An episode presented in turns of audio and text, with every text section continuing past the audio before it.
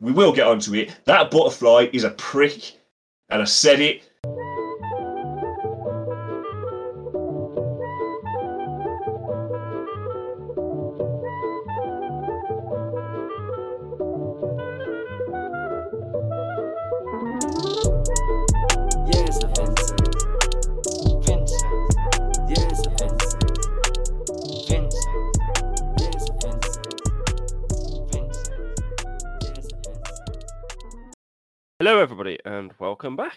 Of course, listen to the That's a Vincent podcast. I am your host, Josh, also known as That's a Bingo, and it's a pleasure to have you all here. And it's a pleasure to be joined by my co-host, Daniel, aka Vincent Jules. Dan, how you doing?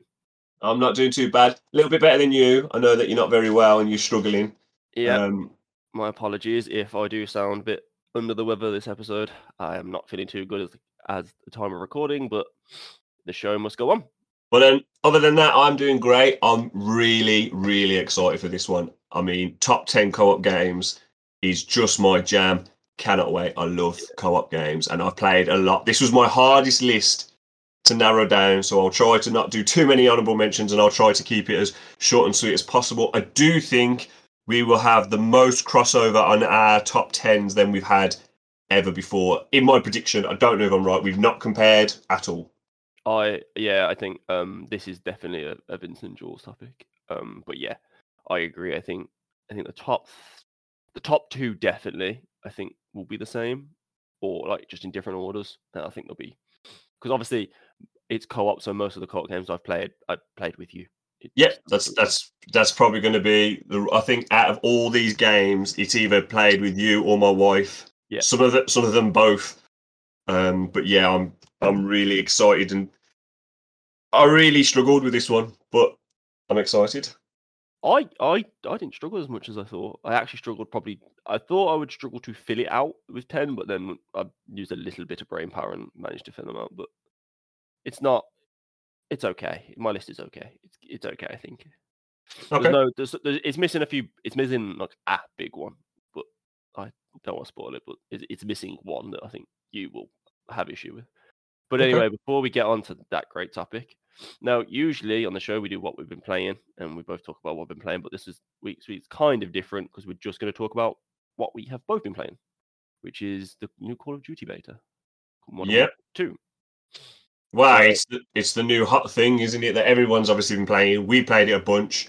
Played it on my own. Played it with you a lot, and I enjoyed it. I don't know what your overall thoughts. Just before we get into the minutia, great word there. Before we get into that, I don't know what your overall thoughts are. Um, I I I enjoyed it actually. I think it's made, I think it's made me more excited than I was. I I've gone on a journey of not caring, then reading about all the changes and innovation they're at least trying made me kind of care, and now playing it, I'm I'm cautiously optimistic for it. I think I think that's that's my journey with it. I think I'm with you. I think I completely and utterly put it out my memory. I'm no longer a COD player. Did get a bit of nostalgia after we went through our tier list. Yeah. But not just because of that. The stuff that was coming out I thought was good. Good news after good news. There was features that looked fairly interesting. Mhm. I know I was talking to someone yesterday, and there's all these weird things that are coming out about the next Call of Duty. How they're going to have a Tarkov mode, they're going to have raids in the next one, and all this. I think Call of Duty is very, very dangerous of trying to be jack of all trades, master of none. Yeah. Um, and I really am scared for that. But what I've seen of this, I really like the look of, and I was ex- I was actually excited to try the beta. And when I jumped in, I loved it. Um, I, I want to talk a bit more about the maps in a little bit. I mean, we'll we'll, we'll do a little bit of an analysis of over everything, really. Um, but overall, I was going in excited, wanted to play it, and enjoyed my time with it. Yeah, I, yeah, I I think it was a strong beta. I know it had issues and people are already hacking it and putting in um aim bots and stuff like that. So I know it had its issues, but from a overall standpoint, I think it's a pretty well received beta. I think a lot of people ticked a lot of boxes. it. Well, let's just call a spade a spade. If you're hacking everyone's games, you're an arsehole. You're not funny. You're not big. You're not clever. You're just ruining games for everyone else, and you are dickheads. And if you're in the, ch- if you ever are listening to our podcast, please don't. You're not welcome because you're just ruining everyone's games. That's I had to say that. that is um, no, no, that's that's completely completely on board with that. But yeah, just so I well, talk about gunplay first. I suppose that's so. Oh, thing. oh. Let's. What, what what did you do on the beta? There was a lot of things, a lot of game modes. How many of them did you try? Because I'm not going to lie, I clicked the quick play multiplayer menu, and it was just the domination and team play. yeah, yeah, yeah. uh, it was that's just the- I played. it was just the team play and the uh, team play, team deathmatch and domination mode. And I'm going to be honest, that's all I played.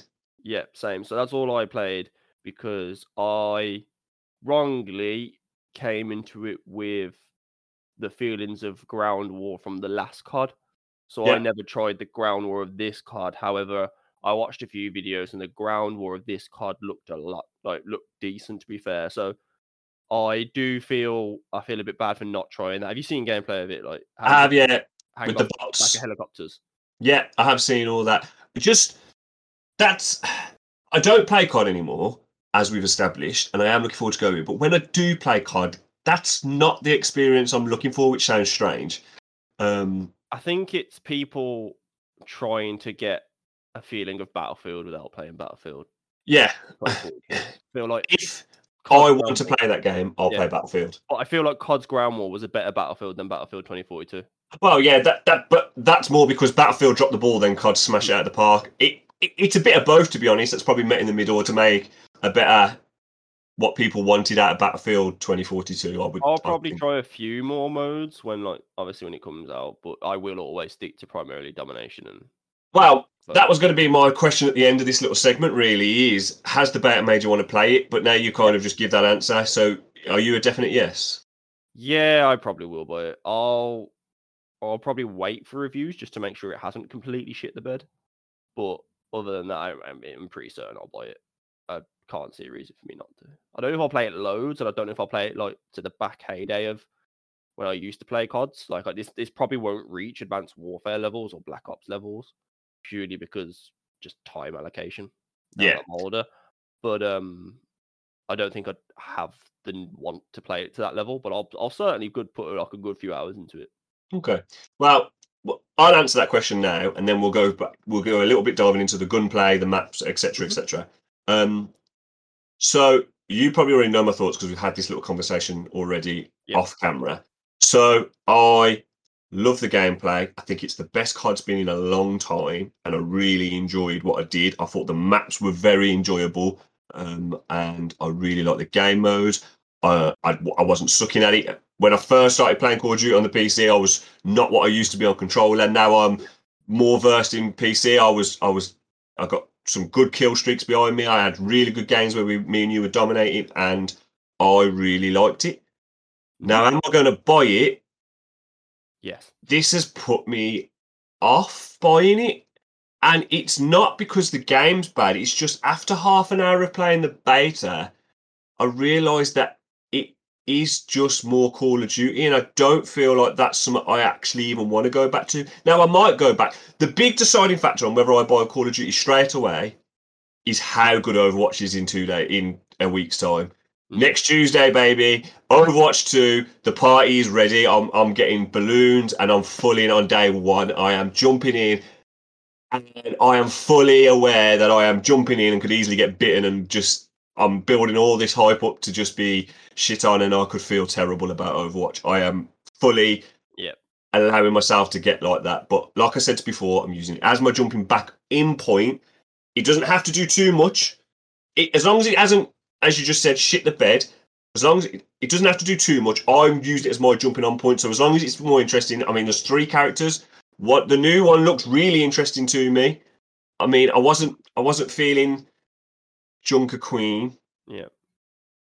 Uh, she's a tank, Junker Yeah. Queen. It's impressive how you've managed to take a Call of Duty topic and somehow get us to talk about Overwatch. Well, I'm, I'm coming off it straight away. Don't worry. I'm just saying, but But yes, um, the, the three characters have got me really interested, so I am going to be jumping on that now. If that shits the bed and I do move off, then I probably will buy Call of Duty for my multiplayer experience. But right now, I, I just don't know whether I want it straight away. There's not a listener listening to this podcast who knows you who thinks you're not getting COD. You're 100% getting COD. Don't put it- Maybe. You will get COD and you will play with me and you will play with Lee and we'll play with Sim, who was on the podcast a few episodes back. You will get COD at some point. There's there's there's no lying. There's no getting around it. Okay. I have accepted the fact that I am. And Okay. you have to accept the fact that you are. Because Okay. we will play it as a casual thing. So the one thing, one thing I will say is I was getting bored of it playing it. On, I, I played a lot of the beta on my own because um, I don't know if I've mentioned it on the podcast before. Wife's pregnant, and when she's pregnant, she gets terrible motion sickness and can't keep up with the speedy game. So she never played it with me too much. She tried once and it sent her terrible. So I've been playing a lot of it on my own, and there was a couple of times we jumped on. Mhm. And actually, the very last session we played, was me, you, and Payback, the three of us in Dom. I enjoyed that so much more with the team-based game, and that was that was really fun for me. And I, I wouldn't mind doing that more often. Yeah. But I mean, I've, I've already mentioned five times how much I like the maps, so maybe we just do that next. I mean, what do you think about the maps? So how many Um, was there? There was three. There was the museum level, the cafe level, and the overgrown like warehousey level. And the Mexican level, so there's And four. the, Mex- and the Mexican level, sorry for, and including the ground war map.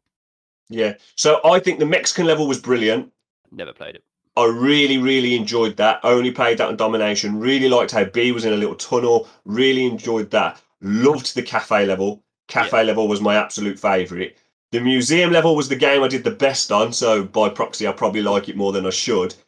The other level I, I wasn't a fan of, except when I played Domination on it, it did go up a few notches. I didn't like it on Team Deathmatch, sounded a bit sweaty. Yep. But I did like the Domination in that the apart from that, it was shotgun hell on B in that little room, that little warehouse with all those small corridors.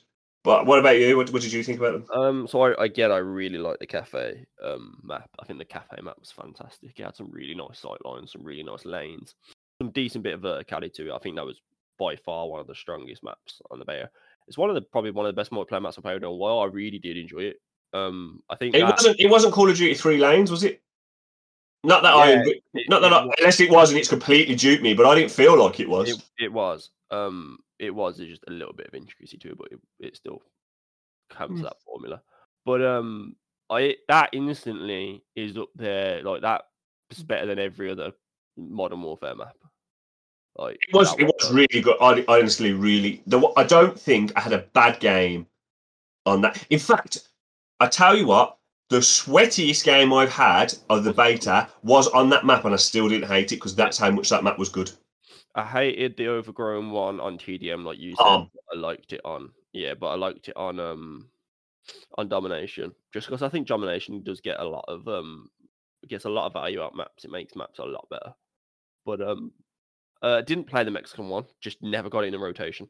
Don't It's know a why. shame, a real shame, because it, it was a it. Really, really, strong map in my opinion. Especially as we've just said for domination. A is quite open at the back, but there's three, four ways if you count. there's three ways into it. But the reason why I was about to say four is the one way you can go into it through the this big gate. You can actually jump over the wall as well, so you can't just watch the gate. So there's like over the wall, the gate, round the back through the two doors, or through the alley on the right. So that was fun. The alleyway was just so tight and intense, but it was right in the center of the map that was easy to get to. So B's flipping every five seconds. Then there's a whole house at the back where you could really avoid if you if you wanted to, but that's Yeah. a good way of controlling B without being on B. And then C was just off to the side on a street, really open sight lines, but really really fun. No, I, I- I have, yeah, I have seen I've seen a bit of gameplay of it, and then what's the last one? Oh, museum I only played like once or twice, but again I've seen gameplay, and that looks more of an object oriented um map. Yeah, so that like I said, that map I really like. It just it all the fights seem to happen on one part of the museum on this alleyway, like, Yeah. and that's where I got my highest kill streak because the whole map was just focused on that one alley. I like the the longer sight ranges as well because the so the one it's kind of controversial, but this Modern Warfare 2 has a lot of visual recoil. the Uh, guns, That's the first thing you said. yeah, the guns bounce and move without really your aim moving. It's weird, but um, so long gunfights are actually a, a bit difficult now because your gun is kicking everywhere. I feel like your gun kicks everywhere. I think you just hit nail on the head. I think your gun kicks everywhere visually, but I don't think there's any recoil. So, so it's weird. So in proper shooters like um Insurgency and Rainbow, your gun looks like it's moving and your crosshair moves. Therefore, moving your crosshair counters both of those factors. Old CODs, your gun didn't move, your rec- reticle didn't move, you just stayed still. But in this COD, your gun moves, but your reticle stays the same, so you have to move, but only to counter the fact that your gun's like going mental. So every time I'm moving the controller, like moving the mouse, sorry, it's because my gun's in the way of where I'm aiming. Yeah, yeah. I know what you mean. Iron sights are just bouncing all over the shop. But you're not actually aiming anywhere no. else. I thought the shooting was good. It was arcadey good. Um, it's completely different to something like you know your Valorant or like you, the other two you just named. yeah, it's not completely level. It's just completely level. different. Good arcade shooter. I honestly, I don't know how many hours I played or how many games I played. I could probably look at the stats. I only used the M4. That's the only Oh, gun I used. Oh no, I changed a little bit. I used the shotgun the M4, the AK 47. I just didn't want to change it. I, I added attachments to it. I just loved that gun. I was doing really well on it. I felt it shot well. Time to kill was very quick. Time to kill was quick on that COD, like full stop. So, really, really No, that's quick. what I mean. That's Yeah, what I meant. yeah. Sorry, I meant to say that the time to kill on the game is very quick. Mhm, Um, which is great. I just hope that they're not the four best maps in the game. I'm, I'm sure they won't be. I'm sure they'll keep bringing maps back that work. Yeah, I mean, I, I'm sure they They're already bringing back. They're, uh, I've- I know it's already been announced that they're bringing back Dome from Modern Warfare 2. There's one thing I do want to say though. Graphically, it looked amazing. It. The details. I mean, again, I think I mentioned his name last week, but big up Jack Frags who keeps putting videos about how detailed like, all these little bits he finds. But the attention to even detail. even if he hadn't pointed them out, just the absolute. I mean, we play on high end PCs. I get that, but I played Modern Warfare on high end PC, and it didn't. It looked like a normal COD. It didn't look like this one looks. Yeah. Honestly, amazing. Oh no, it, super smooth. I had. I, I didn't have any issues actually. For nothing. I only had a few at the start, but it's because it said the shaders had like patched and downloaded, and they didn't, and I was getting a lot of like um visual tearing and um like texture issues. But I, was, I downloaded all mine before I even Yeah. started. I- It said they had, and I just don't think they had. But got restarted it a few times, and it was fine, and it was flawless since then. But it looked very good. It ran very well. I have no, I have no like qualms about the um the performance of it and like the stability of it when it comes out. No, no, they're almost too, they're too big to fail in terms of like the technical ability. And it's one of them where they they've done it a thousand times before now. I mean, how many games did we review the other day? Twenty two. So like you can always you're never like guaranteed to love a COD for its gameplay and stuff like that, but you can always pretty much guarantee a COD to run well. Yeah, yeah, the hundred percent. Um, and it, it is COD and more COD. Um, this has got a story, as I believe, hasn't it? It's going back to a story, and there's some co-op spec Yeah, ops. It's um it's it'd be interesting that. Modern Warfare. Because at the end of the Modern Warfare, when you kill the dude with Farah, Mhm. um then Thingy makes his team gets all like Gaz and Soap Yeah. and all that. Who I mean- which they have no I don't get why people love them. They have very, very little character. Price has the most character, but other than that, I don't hmm. get them as characters, honestly. But me and Tash to have to jump in. We have to really like it because, I mean, especially Call of Duty. I mean, you ain't getting no discount on that for a long time. So it's like what hundred quid for the two of us to buy a game. I think it's fifty quid Yeah. each. I think. So we have got to really like it, and I do. I don't. I don't want to sit here and say I'm not going to get it. I, I just. I just. I Just want to play it, really. I just really think Overwatch might take a few my hours. I don't want to buy buy it right now to not play it. I But- that. Overall, I would. If you had to give a rating out of ten for the beta, just the beta, not the actual game, just your whole experience with the beta. I'm looking at a good like eight, good eight. Obviously, eight's where, eight's where I landed on it. Yeah, so obviously the rest of those points come with like variety and extra stuff and game modes because it's hard to Oh, judge a game. Like, yeah, I'm not saying the game's an eight out of ten. I'm saying Yeah, my yeah. experience of the beta was an eight out of ten for enjoyability. hundred. Um, but the game, if it gives us a good story and a good Spec Ops mode and a multiplayer that bangs like I think it's going to like that one, then I'm all up for it. The Yeah, only thing I want it, in it, if you're listening, is Apex is new game mode, gun game with teammates. Get that in COD. That would be awesome. gun game is great. I do um, like the Apex has smashed that. Like the gun game's quality on Apex. Fantastic. That's pretty much the only thing we've been playing other than COD. Well, I've been playing Cyberpunk, but Yeah. we can- we I played a few things, but nothing to get really into, which we can do next week. yeah, um, but we'll be playing the same stuff next week. It's just COD is obviously a big thing, and since we've 100%. done a big, massive episode on that, we wanted to just talk about that. But that that pretty much. You got anything else to say to COD, or that wraps up? We can get no, that wraps it up for me. I'm, I'm ready to crack on. I'm really excited for this list. I love co-ops, baby. Like I said, do you want to introduce? Do you want to introduce it for our listeners now? What this topic is? So yeah, so this we're doing a top ten now.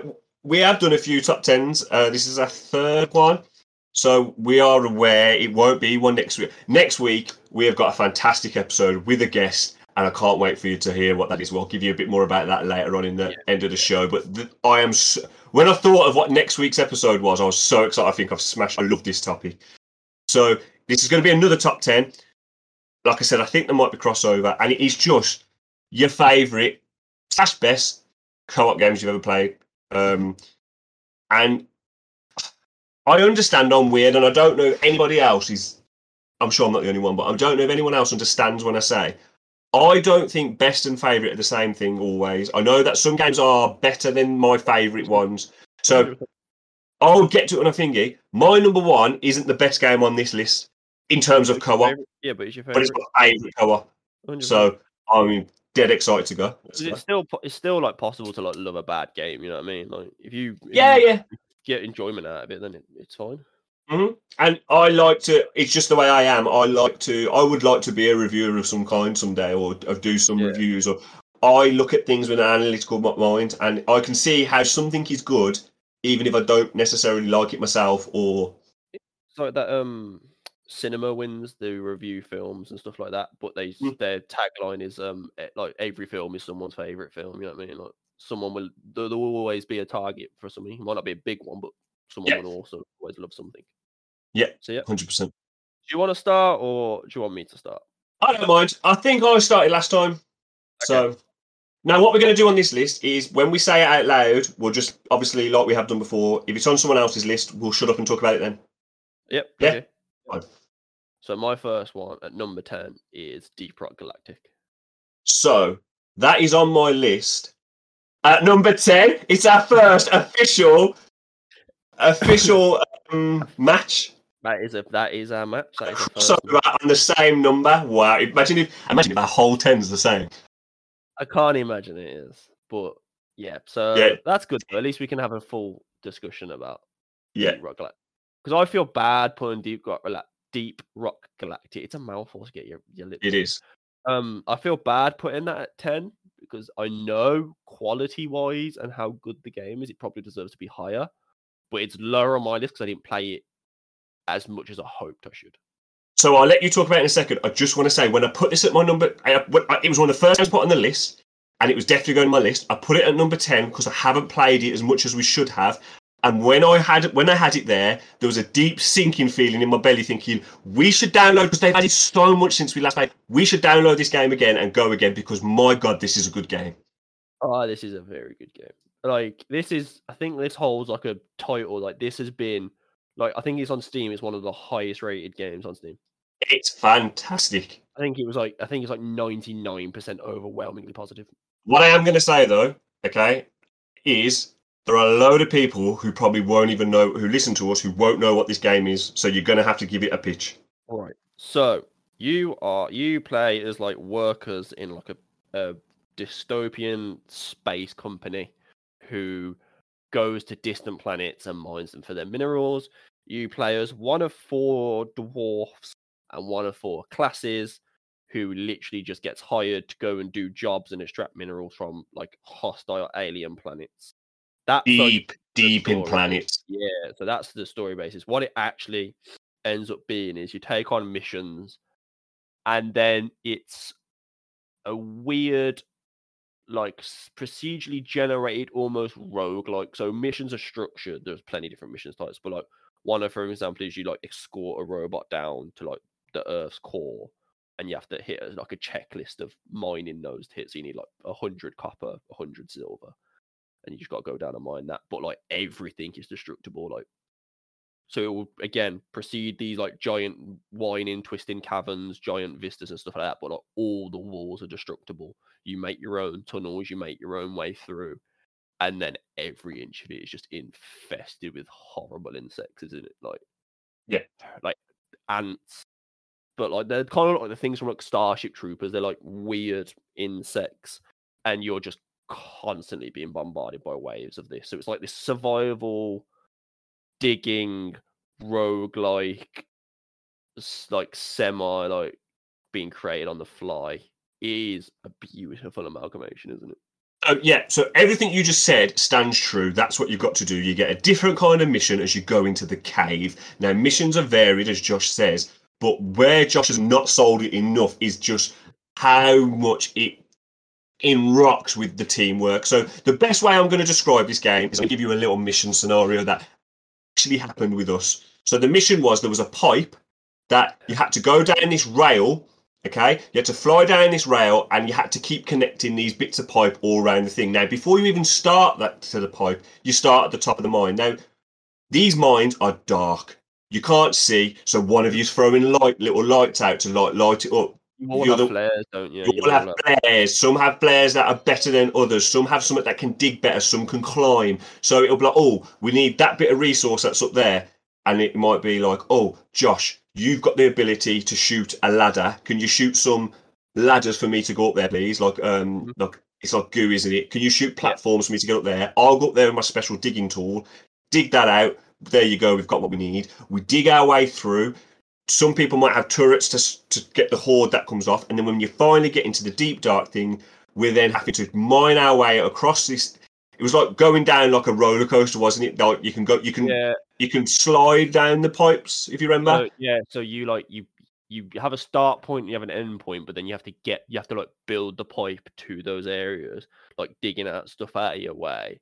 And then yeah, every bit of rail you can also grind on it like Tony Hawk style Yeah. to So- make getting back and forth easier because like Yeah. pipes jam. so we're tight yeah so we've that's exactly it isn't it so we've built the pipe and then it's like right it's now extracting what you need which then effectively lets the swarm come in you're, you're mm-hmm. fighting hordes and then as josh says pipes are jamming all over the mine so one of you's flying down there on your own but you can't go too far on your own because if you run out of flares and it's dark you're screwed if there's too many aliens down there you're screwed real big teamwork element which is awesome that's a great co-op has good teamwork Mm-hmm. and, and it's that. and that is brilliant. It's great for atmosphere. It's great for gameplay. It's quite funny. I was gonna say its tone is great. It's, It's- really like self-deprecating. It's not too serious, but still challenging. It's like a nice, not because it is stressful at times. It does get. I think we played it on the harder difficulty as well. I don't think Yeah. we not the hardest, but I think we did hard. So it's not like it can be like brutally difficult, but like if you just play on like hard or like slightly harder than hard, um, it's it's not relaxing. It's it is one of those ones where you're not going to come off it like you're sweating buckets because you've just been in like a tournament. Like it is a little bit more relaxed than that, and it you're laughing with your mates because of the tone all the way through. Yeah. Like in the lobby, you go and drink and get Yeah. drunk beforehand. You customize your bloat to look ridiculous, like that kind of thing. Oh, you upgrade your gear, so you got better pickaxes. So Josh might be better at. Jo- Josh likes the digging, but it's not his favourite thing. So Josh would, you would um, spec out to be more like right. You do the digging, I'll get the hordes. So Josh was better at fighting and fighting the hordes. My wife loves digging and scrounging for loot, so she, she just she Yeah, would she- would spec into that tree, and then I think I was I think I was like lights, flares, and I You were the brought down ammo. You were the explorer, so you would That's have it, the yeah. flares. You had like the grapple gun, so you're you were way more self-sufficient. Like you would go off Yeah. and find the nodes. go off, ping the resources. Tash would go get the resources, take them back to everyone. To be honest, we really needed Tash at the time because she was doing all the actual like mining which we needed, and then you would fight the horde, and I'd had I'd back you up, and it was brilliant. But yeah, it is it is fantastic. Like I said, people people who don't know it have no idea about it, but the people that know it fucking love it. Like, Yeah. it, like I said, it is so highly rated on Steam. It has got glowing reviews. I was really hoping you hadn't forgot it. No, I hadn't. It, it again, it sounds bad. It was an easy ten purely because of how little we played it. I knew Yeah. it was on my list, but it was an easy ten because I have not played it as much as we have. There's loads of additions since we played, so They we'll, made- we'll yeah, jump back on that. We had a lot more, but yeah, that's my Perfect. number ten. And my number 10. And your number ten? So Number nine. who's What's your you? my your number nine? So my number nine is a game that really tonally was also excellent. And it was a game that was a spin-off from a series that we've never really played. And it might even be on your list, but I don't know if we played it enough or whatnot. But it's definitely a game that people do play co-op. So Zombie Army Trilogy is a game that people play and they love it. But they spawned off another game, and that game was called Strange Brigade. Now, is this on your list? It is, but it's one place higher. Ah, It's so one place higher. okay, I will shut up about Strange Brigade, and we will get there. I told you there'd be crossover. Um, I, we probably should have compared ours and just done one top ten as about both of Maybe, us. maybe. We'll talk about that in a minute. Then that's fine. What's your number nine? My number nine is Vermintide, which I probably you're going to tell me to stop talking about because that's My like, Vermintide is the next one. So there you go, people. As you can tell, we do not discuss these beforehand. So we basically got my nine is Strange Brigade, and my number eight is Vermintide. And as I believe it, Josh, your number nine is Vermintide, and your number eight is Strange Brigade. So let's do Vermintide first. You can go ahead. So, Vermintide is it's based in the Warhammer universe, which I am getting more and more into it. It's based in the old and Warhammer, not the 40k one, but both are incredible. And it is a horde-based co-op first-person melee game. Is probably the best way to describe it. It's Left 4 Dead, but more of a focus on swords. Is Yep. is the the quick way of And to be honest, it's because I had no affiliation with 40k, um, and I will. No, what is it? Warhammer. Warhammer, sorry, because I had no uh, association with Warhammer. The I will try any co-op game, but the thing that brought me in mainly was, oh, this is cool. This is everything we like and normally play, but with swords, and that isn't done often. No. So there is there is range combat in it, but it's always a backup because like you are fighting giant hordes. So it's literally it You couldn't survive on range alone. No, way. It the best way to describe it is it feels like Lord of the Rings Helm Deep at points. You're just Oh. standing in a line, but they're not zombies. So anyone who doesn't know what Warhammer is, it's they're called the Skaven. And they're a group. They're a race of sentient rats essentially, and they just their whole battle plan is they're rats. So they Again, they It's million. different. It's different and pulls you in because it's not like everything else you've seen. So we so you're fighting like thousands of normal giant rats, and then obviously they have their specialist types. But It's, it's Left You hit the nail on the head with Left 4 Dead. It's missions like Left 4 Dead where there's different specialist rats. Yeah. And your melee. melee? yeah, they they flood your screen, so you are literally just standing toe to toe, side by side, and just just just pushing this wall back ever so much, and it's fantastic, isn't it? Like Oh, the, it, the melee combat it has is like it's simple. It's almost it's like one step up from Skyrim. It's swing horizontally, swing up and down, block, dodge, and a parry. That's all it is, but that's all it special needs to move. special Yeah, move. you have, you have like rage moves and stuff like that, but that's that's essentially all the melee combat is. But that's what it needs to be. Yeah, I love that we played this game quite a lot. We've because there's three story types. I think we've done one, and We've done one of the campaigns. There's I like think we've done one campaign. I think we're on the last but one level on the second campaign, and we have tried it quite a few times and never got past it.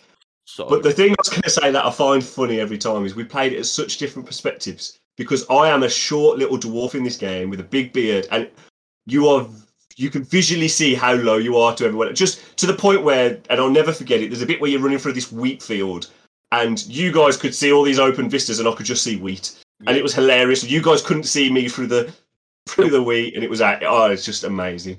So like I'm hitting rats in the head, you're fighting them at dick level. Yeah, that's Like, it. yeah. Yeah. But Just because swinging on you Are rats. you are the berserker, so you're the one that's like in the middle. So uh, my perspective was often seeing like you know in school fights where you just see a crowd of people in a circle, they're all looking at one thing in the middle, but you can't see what that is. That was That-. That's my perspective. It was just a circle of rats just looking down, and every now and again one would like a head would come flying out.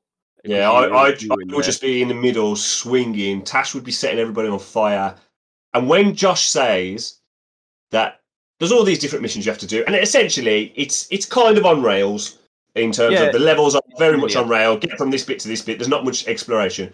But when Josh says they throw rats at you, oh my god, they throw rats at you, and they are everywhere. They and then there'll be what's amazing. though, There's a few specialists just like on Left 4 Dead. So there's the big one, but the ones that are scary is mm. you don't see them, and they they they lurk. They jump out at you and then they hook you, and then they start dragging you away, and you're literally helpless. They're awful. Nah, so you've mixed two together there. So you got the what they've got Gatling rats who uh, have like shooting yeah, they're the big ones. flamethrower mages. There's ogres which are big, big dudes, and then there's tyrants which are big, big, big, big dudes. And then you've got the lurkers that jump on you from And start stabbing you. stabbing you.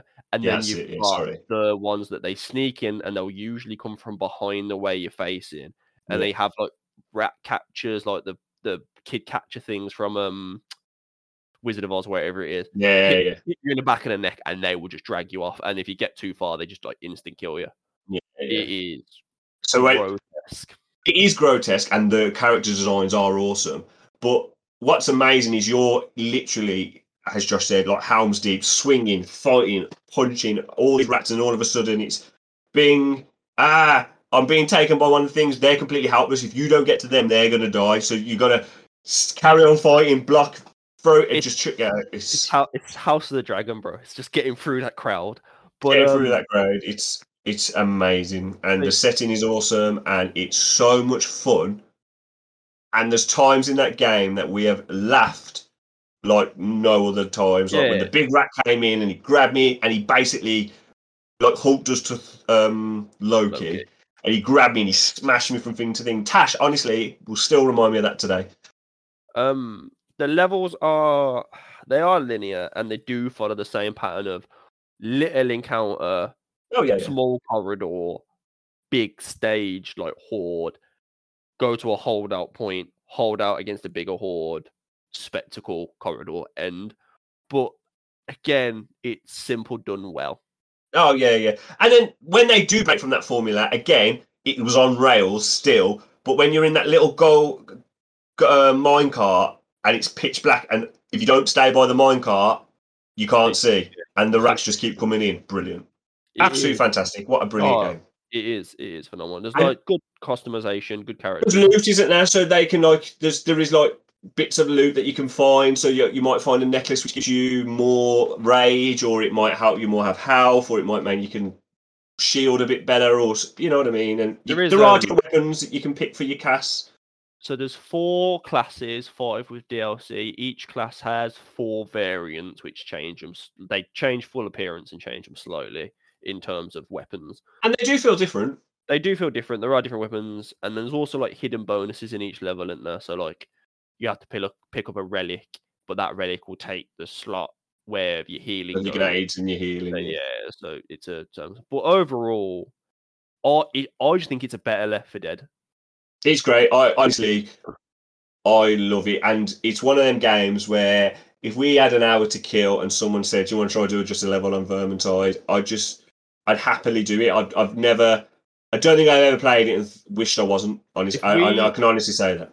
if we do this list, if we were ever to do this list again in like five months, I guarantee Darktide will be on that list. So Which is Darktide, Vermintide with guns. which is Vermintide, but in the 40k world, which has a little bit more emphasis on guns, but still has the melee focus. Yeah. But that is No. slap like you don't understand. I, ex- I'm excited for it, and we we've we've discussed we potentially might review it on the Mhm. pod. So. Yep. Um, very excited, but no, I'm glad. I'm glad you never forgot Vermintide. It's I think after Strange Brigade, which we'll talk about next, I think that's where our Okay. they won't be nowhere near as similar. Okay. So that's Vermintide. It's it's got like a long name. It's like Warhammer something something Vermintide. but Vermintide 2 is what we played. We should Yeah. point out. Vermintide. Vermintide 2. Everything we just spoke about was Vermintide 2. Um, So you want to take us on to Strange? Strange Brigade. Strange Brigade is the strange game that is based off Sniper Elite. It's that kind of gameplay. It's not based off. It's made, but yeah, it's made It's by made from the the same Made from the same company, sorry, but it's very similar gameplay. Mhm. And effectively, you are.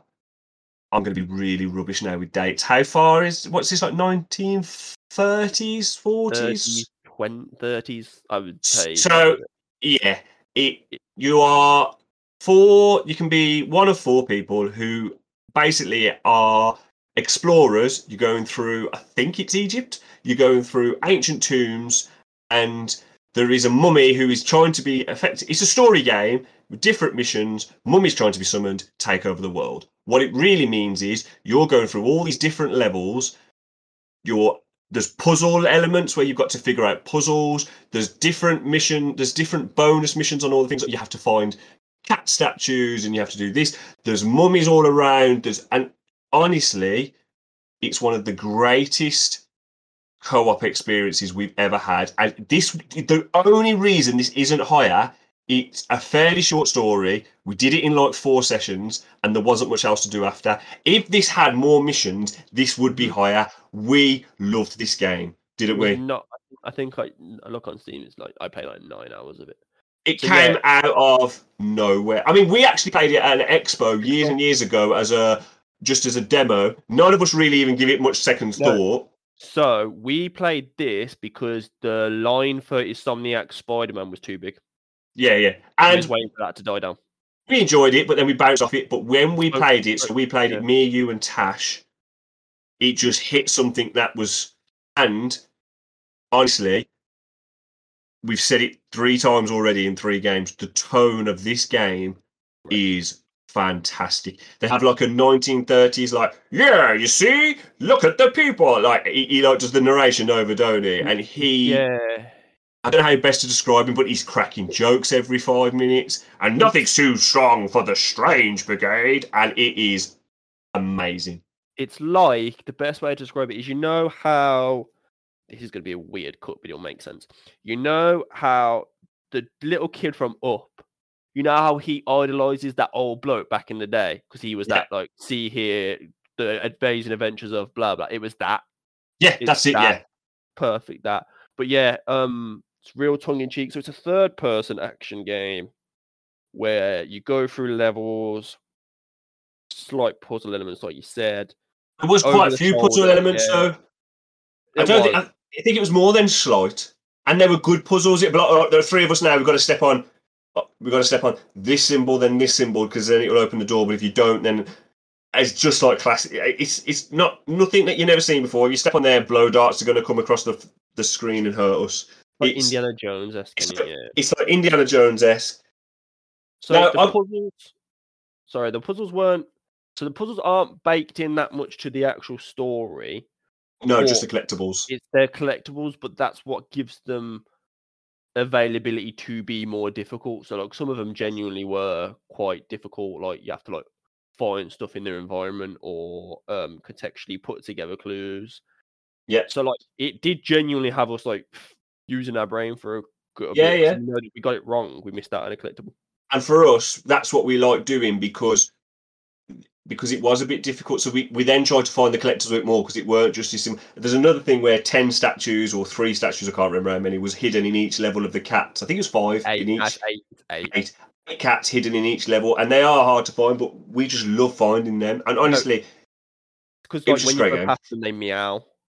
You hear that's them it. meow, Yeah, and that's then it. Yeah. everyone stops dead and just looks around the map trying to find this little tiny blue cat statue. But The- yeah, it was Gunplay was good. It was, it was great. it was gunplay was good. It had a nice nice weight to it. It had some special abilities and there was loads of environmental traps. Again, like Vermintide, it was very much go down a corridor, siege area, go down a corridor, horde Mhm. mode, go out an area, boss fight. But it had more in the sense of there were a little bit more exploration. There was more puzzles in between. Yep. and there's a little bit more character development because of uh, character like customization because you'd buy different guns and power ups and stuff like Mm. that.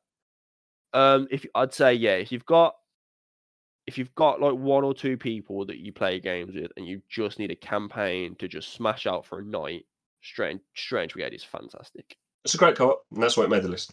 Every one of my co-ops is is uh, apart from like one is is a commitment. You know what I mean? Mhm. They'll keep you going for a while, but I think Strange Brigade is that perfect blend of one, two sessions, get it out done, and look back on it Yeah. fondly, which I think Oh. is a is a plus in itself.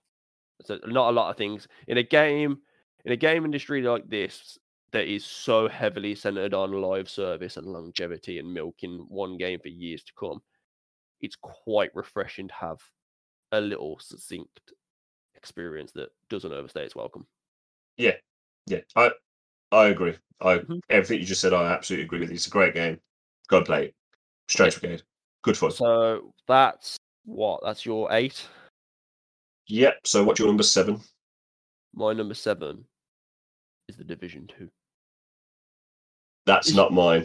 Oh, I And. I don't, I don't have it on my list. It's in my. Oh. I have five honourable mentions, and Division Two is one of those. That is madness to me. But I also realised that I played it a lot more than you. So the Division Two, I think we have spoke about it a little bit already, so I won't hark on about it too much. But I think it was in your. It was in No, your. we spoke about it with Sim. That's it. Yes. That's yeah. But yeah, so if you listen to that, you- game. Yeah. yeah. So if you if you've listened to that, which episode, which you should have, um, you'll know my feelings on it. I think the Division Two is so good at what it aims to do. It has its issues, but fundamentally, the gameplay of that game is incredible. You mix that with some excellent teamwork and difficult missions. Like how many missions? When I know me and you played Division One more, and I played Division Two with a bit more with Lee and a bit more individual. Well, I completed Division One. Yeah, but I never like, completed Division Two. When you go back and play some of them hard missions, it is a challenge. You have to be Oh, yeah. optimized as hell. And this is how even we, we didn't even do the raid in Division Two and stuff like that. Like, So I've got so good. I've got it on my honourable mentions, and the reason why it's on my honourable mentions is I was so close to putting it, but I almost put Division One on my list and not two. I Yeah. think two is a better game, but like I said, we, I completed one. You've got more. Um, you've got more. Yeah, you've got more stake in Division One, which again is completely fine. But I love a looter shooter. Yeah, yeah, yeah. You're a looter shooter, and I think it does that does looter shoot so well. The character impact and like the like the power feeling you get from playing with your character is just truly like ah, Outriders got close, which we played. Outriders did get close to like the power had a better power fantasy, but the gameplay wasn't there. But the setting and the, The setting is amazing. difficult. I, I think I prefer the setting the first one in all that snow in New York, just because that yeah, I, I, I like that setting more as a person, personally. I think, but yeah, it's it's so good. but people people will know Division Two, and if you played it, you know it. But like it scratches an itch for me Mhm. So much, and I will look back and playing it. Even I know this isn't cool, but I did play it a lot on my own. But it offers so much. I I wish we played Division Two more now. Yeah. Your character's like level ten. Yeah. Now it's like seventeen. It's just long enough that you wouldn't want to start again, but not. It's not just a quick breeze through, but there's so much content in it. Oh, there is. The moment to moment gameplay is brilliant. The style of it's brilliant. The way that your character looks is brilliant. I love that if you're playing it co op and you really play, if you play this co op with one person or two people or three people, and what I'm trying to say is if you have the same team all the time, you can spec together so well Yeah, and really you- complement each other. I mean, you I always took the health. I always made sure that I could get you health. You could get, I could get you up, and then you just spec whatever you wanted for damage and, and whatnot. And that's the way that we rolled. I took the flame launcher thing, the flame gas. But yeah, and it is a genuinely difficult game when you get to the hard bits and you've got that teamwork and obviously you've got all the like the PV the PvP dark zone stuff, which I never really spent a great time. I did play the PvP mode a bit. Mm-hmm. That was like that had a bit of a bit of stunning to it, but fizzled out. It was decent fun. I quite like a weird multiplayer online. But yeah, just I've spoken about it more, so I won't say like too much on it. But the Division Two, and I I can't wait till like Heartland comes out because Yeah. that's like a weird battle royale esque co-op thing. So I'm looking forward to that, and it's just so good. Like the gameplay and how how Oh, it's, it it is. It is amazing. It's a fantastic game. It's some of the best third person gameplay I've ever played. Yeah, moment to moment gunplay. It's one of the best. It's up there. It is really good, and it's fantastic playing it together as a co-op, Mhm. and that's what it, that's what makes this list because it's just so good. Again, wish I played it more. But yeah, that's all I'll say. Do you want to move on to your? right, now, I'd like to play every game we've we've mentioned so far. I'd play again. That is a problem. We are. and that's why I love co-op so much because with co-ops more than single player games, yes, single player games are ace, and you uh, get all the moments of the thingy, but it's the memories you make with the other person while playing that It's- really drive a co-op home. co-op has much more area for emergent gameplay. Yeah. Yeah. So yeah, So my number seven couldn't be any further away from Division if it tried. what is it? It's um, it's not a shooter. It's a platformer, and it's a platformer predominantly. There are some platforming levels, but it's predominantly bosses. It's Cuphead. Cuphead, if you don't know, um, and I trust me, I know quite a lot about the Cuphead lore because my daughter is obsessed with the Cuphead Netflix show. Um, but Cuphead is a cup, and he has his best friend Mugman. So when you play two player, I actually be Mugman because I have a special problem in my brain where I can only ever identify with blue as a colour. if there's blue and red running around, I just always think I'm the blue one. Um, so Cuphead is a platformer, and it's drawn in beautiful, beautiful animation, like old school Walt Disney cartoons. And you play where you're in Inkwell Isles, and you go to different missions. You get to go on that little smile there was because of the, the theme tune. Um, you go around on a map like old school games. You pick the boss, you fight the boss. When you do the boss runs, it'll come up and say something like, "You did it in five minutes. Well done." So it only takes you five minutes. It won't take you five minutes because this is some of the hardest boss gameplay ever. You can upgrade the way that you shoot, so you can make it more versatile. If you want more health, you can. If you want to do more damage or different different kind of bullets, a dash. The the bosses are so. I've never completed. it. I'm really annoyed that I haven't because I would love to complete it because I'd love to play the new DLC.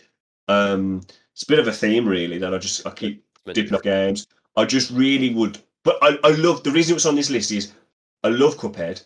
I loved it so much more when I played it with someone else. And the most I played, I played quite a bit with Tash, but I think I got the furthest with you, We got I think we the got- way up to we got- just past the roller coaster clown, dude. which is halfway through the second bit. I don't know how many islands there are. I would love to jump back on this because the, as I said, the bosses are very unique. The missions are awesome. It's very difficult, but it's rewarding. And I, there ain't many times you die in Cuphead where you feel like the the game's cheated you out of it. It's your own fault, and that's what makes a good platformer, in my opinion. I love the art. I love the style. I love the difficulty. I just think the game. And there's times where, especially if you play, I, I like playing this couch co-op because Yeah. if you're sitting there for 25 minutes, 30 minutes, an hour, hour and a half, you can't beat this boss, and then you finally have that one perfect run and you beat it. The feeling and the high five, and it's just amazing. And if you have, if you like any type of boss battles or platformers, and you haven't played Cuphead, you should because there's a co-op game. It's freaking awesome.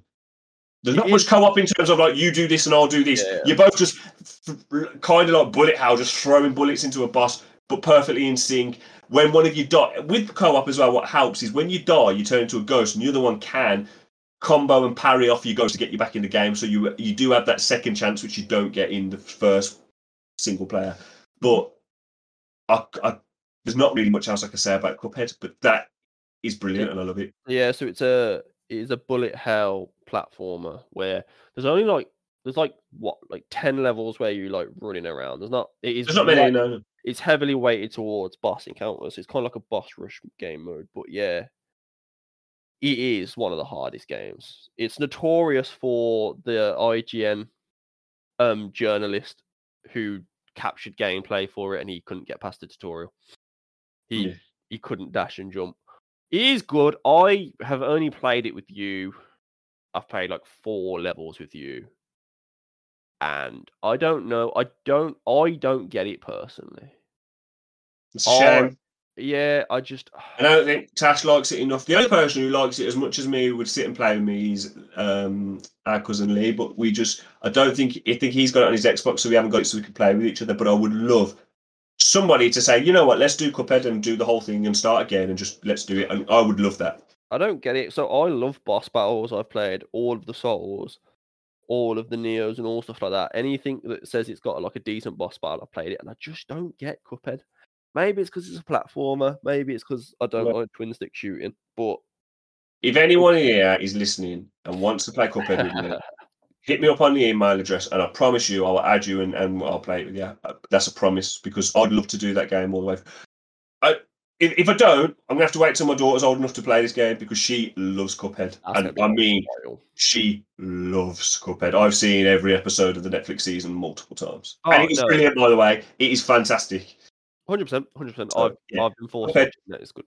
Um, don't let the devil take your soul. Great. Not game. one for me, but I can appreciate its art and its style and the boss like design and stuff like that. It's just personally does not gel with me. But I get it. I, get- I do understand it. So that was what? Uh, That's your number five. Six. One, two, three, yeah, 10, 9, 8. So that was seven, wasn't it? So it's our six next. That brings me to the abusive relationship I have with Destiny 2. This. I can guarantee this isn't on your list, is it? I thought about it because even though even even though we never played even though I've never got into full blown I'm into Destiny. So I played Destiny 1, I bought it day one, really into it, and the amount of content it come out with was absolutely shocking. Bungie, you should have been ashamed of yourself, and it was disgusting. And I threw it away and I said I will never ever go back into it and they'll never get a penny out of me. Then Destiny You 2 have. came out and I said no, they're not having it. Then it came free to play and I played it and it was actually pretty good and it was awesome. Loved it. And I did give them a little bit of money because I bought the Forsaken DLC. Bought the Forsaken DLC when we were too high, so it was pretty easy, which was a shame. I wish we played that when it was difficult. However, the gunplay is so good, the co-op experience is so good that when I have played it, I love it. I just always feel when I'm playing Destiny, there's nothing really I can do. I just find it weird about what do you do next. I never really seem to get into that hook. I don't know. It's because of the hours I put, but I do love it and I understand what's on list. Yeah. So, like, so the the best way that I can describe this game is it's a weird, like, abusive relationship. I it's a love and hate one. So, I have put it's like my second highest played game on Steam. I think it is that no, it's like my fourth actually because both Monster have taken over. But um, uh, it's just so it's a it's an MMO light. It's the perfect game if you want to get into an MMO but don't have the like 700 hours you need to put in to an actual MMO. It's only if you've got like a spare 300 if you want to get into Destiny. And it is so goddamn good and so goddamn annoying at the same time. Yeah. You want to play so much more because the gunplay is some of the best gunplay you'll ever play in your life. But then the way the game is monetized and the way the game like explains itself like that is the most frustrating thing ever. That's So- what stopped me getting into it. All that that you're saying has been a real barrier for me getting into it.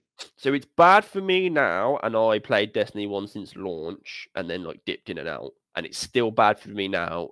The onboarding experience for new beginners is so bad. And they've even redone it and they had a whole thing called New Light when they made it free to play, and it's still bad now. So, for example, so now they're going into a pretty outdated seasonal model where every like two months a new season comes around to get into that season, you have to buy the battle pass.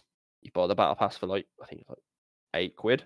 That then gets you the battle pass track, and it gets you the seasonal, um, like event, like the missions for that season. So there'll be like a little mini campaign, a game mode that only you can play if you've got the battle pass, and then that's it. You do that, blah blah blah. Then it has actual expansions, which you have to buy separately. Then it has sub purchases. So there was a dungeon that was only available if you pur- purchased this special edition. Then it had the 30th anniversary edition. It was just a mess. It's like a confusing mess. It's like have you seen the like the pre-order lists for games and it's like if you buy this edition you get hold of this this this this it's that and that makes me want to bounce off the game but the gameplay just gets you just gets you every time and the the what content is there is for most part fantastic. The strokes are good. I don't really do raids i've done two raids but the pvp is unbalanced as all fuck but fun. And i have put so many hours into destiny 1 destiny 2 i played it with there was a bunch of me and two other lads from my old school. Shout out Josh and Brad if you're listening. I know one of them is. And we absolutely sweated it. Would do all of the like the nightfalls, which is like the premium content where you have to like proper like get your co-op in. You never did a nightfall, did like properly, did you? You Nah, I, I, all the end raid stuff that I've seen that I've absolutely would love to do, I just never got there because, as you said, all that stuff is just such a barrier. And that's why I couldn't realistically put it on here. But the actual moment to moment gameplay of co op is absolutely fantastic. And it's such a shame. I was I, again. I was talking to my old fire team member like two days ago, and it's just like Lightfall comes out next year, which is a massive expansion, new like subclasses, new types, new planet, everything. I'm just like I'm I'm gonna have to buy it. But the problem is, if you're coming as a new player now, yes, Destiny Two is free to play, but if you want everything, that's gonna run you like eighty quid. I'm guessing for like the full Yeah. edition, and no newbie's gonna commit to eighty quid and if you've already got the game and playing it, you've already spent like 60 quid on it. Yeah. So it's hard to commit to Destiny is like a full time commitment of money. Like, There's a lot of people who play Destiny and nothing but Destiny. yeah, yeah, yeah. And hate themselves for it. But Yeah, yeah. it. But it's like, oh, the high end Nightfalls, some of the best games I've had, some of the best like teammate stuff. The tr- when you do trials, so just quickly, I know I'm talking about Destiny not. So it has something called Trials of Osiris, where every Friday it releases a ticket. You buy a ticket from a bloke, and you go into essentially ranked playlist of PvP. You have you have you have to win. I think it's eight or I think it's eight win matches in a row, no losing. You do that, it's considered flawless. You get god tier loot. You have three losses. You lose three times, you're out. So like you have to like it's this so and it's three v three first to five, and it is some of the sweatiest but like high octane PvP you'll ever play. And I used to sweat it with me, Brad and Josh again, and it was some of the best PvP moment of my life. Like some of them, trying to go flawless, knowing that if you lose this round, your card's fucked and you're not getting any loot for this week, and you have to like go and buy a new ticket and go again. That it had great events like Valentine's Day, which was a two-on-two mode. The loot's good, the story's good. The story's getting really good now. They've, they've made a big commitment to get to good story. So that's another thing pulling you back in whilst the game is forcing you out because of its shitty monetization. But yeah, it's something that I have non-stop start and stop played for God knows how many years now, and I will still continue to buy a Lightfall next year and Yeah. play on my own probably because no one else plays it with me. No, it just I, I love co-ops. I love shooting.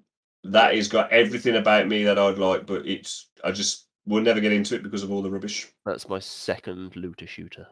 I like a looter shooter. I like shooting things and pretty things come out of them, which means Yeah, you shoot things quicker. I like So- grinding. what can I say? So my number six, I don't think I'll be speaking about because I'm 99% sure it's higher up on your list, and that's Monster Hunter World. Here it is. So Uh, what's your I won't talk. I won't talk about that too much either when I get to it. What's your I'll number six? try to uh, keep it cool. My number six is Divinity Original Sin. Wow. Okay.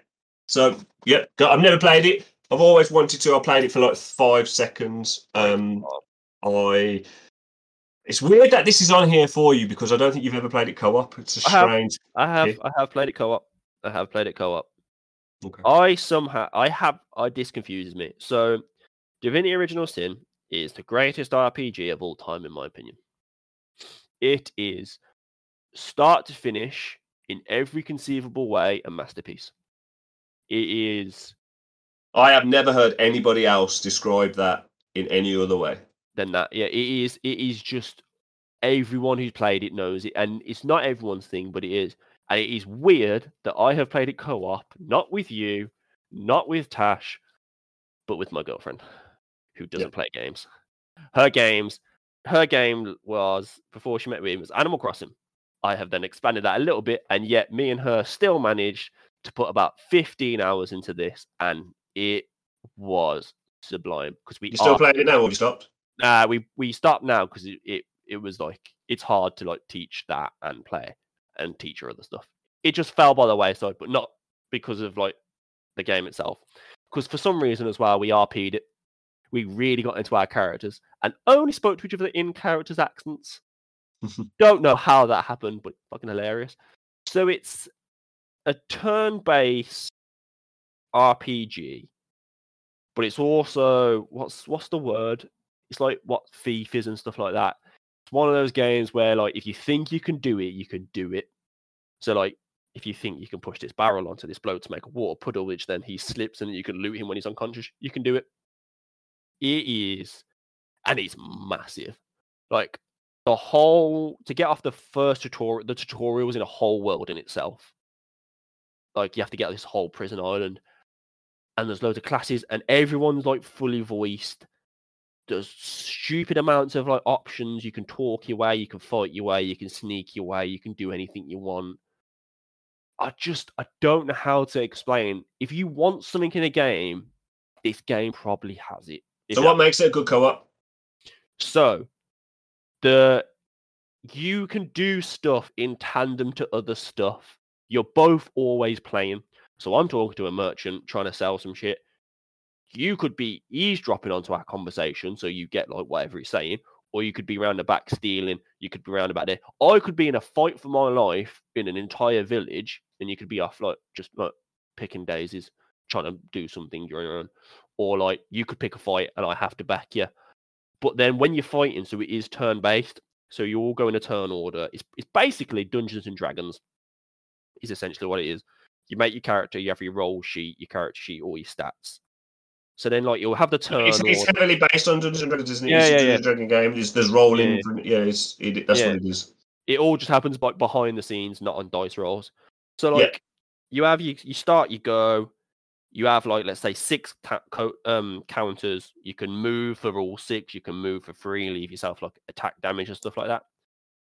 And then like so like I'll be like I'll be a mage and I could throw oil slick all on the floor with like hurling a boulder, and then like you could come in as a thief and like put like teleport to a bloke, push him. He would go into the oil, slip up, knock himself out. That's his turnover. And then like you could use, jump to the higher ground, use an uh, elemental arrow to set that oil slick on fire, and then I'll make it rain, which turns the fire into steam, which could hide me for a turn because I'm low on health because I'm a mage. Like the the breadth of options when it comes to combat is just insane. That's on two classes. There are like Mm. eight classes, Yeah, And yeah. so the, the co-op comes from the strategy between the Yeah. two of you to go through scenarios, puzzles, and fights. And that's not even talking about the fact that it is so superbly written it's ridiculous. Every line of dialogue every inner monologue is perfectly written. The story is fantastic. You can get party members that you can like romance and like piss off and like have to kill or do their personal quest. Like one of the quests for one of the companions is um she has a demon in her head and you have to like go through the story and exercise it and deal with that and that's a whole side thing that you can ignore or you can even have her killed in the prison if you don't save her at the start I think the good thing about it as well is you both play it, don't you, together, and you mm. can have missions together. You can have separate missions. Your mission can also affect my mission in a negative and positive way. Yeah, yeah, yeah. I think that's on- the bit that's always intrigued me to play it. The only reason why I've never jumped on this game is I'm not a turn-based guy. That's the only reason. but the combat is some of the best combat you'll ever play. Hmm and that's why it's good, especially to get my girlfriend into play it because because it's turn based, you can take a breather, you can plan things, you can communicate, you can be like, oh, we could do this or we could do that, and also shout out to the fact that there's a you can be a skeleton as a player. Yeah, you can lock pick the finger like with Yeah, his so- fingers. He will always have a lock pick because of his bony fingers. But if you go into any place where a skeleton shouldn't be, you will cause a fight. You can't Yeah. walk into a town because you're a skeleton. So you either have to put a helmet on that covers your face, or like if you kill people, you can take their faces and put their face on your face. Yeah. But that you can then like mimic people.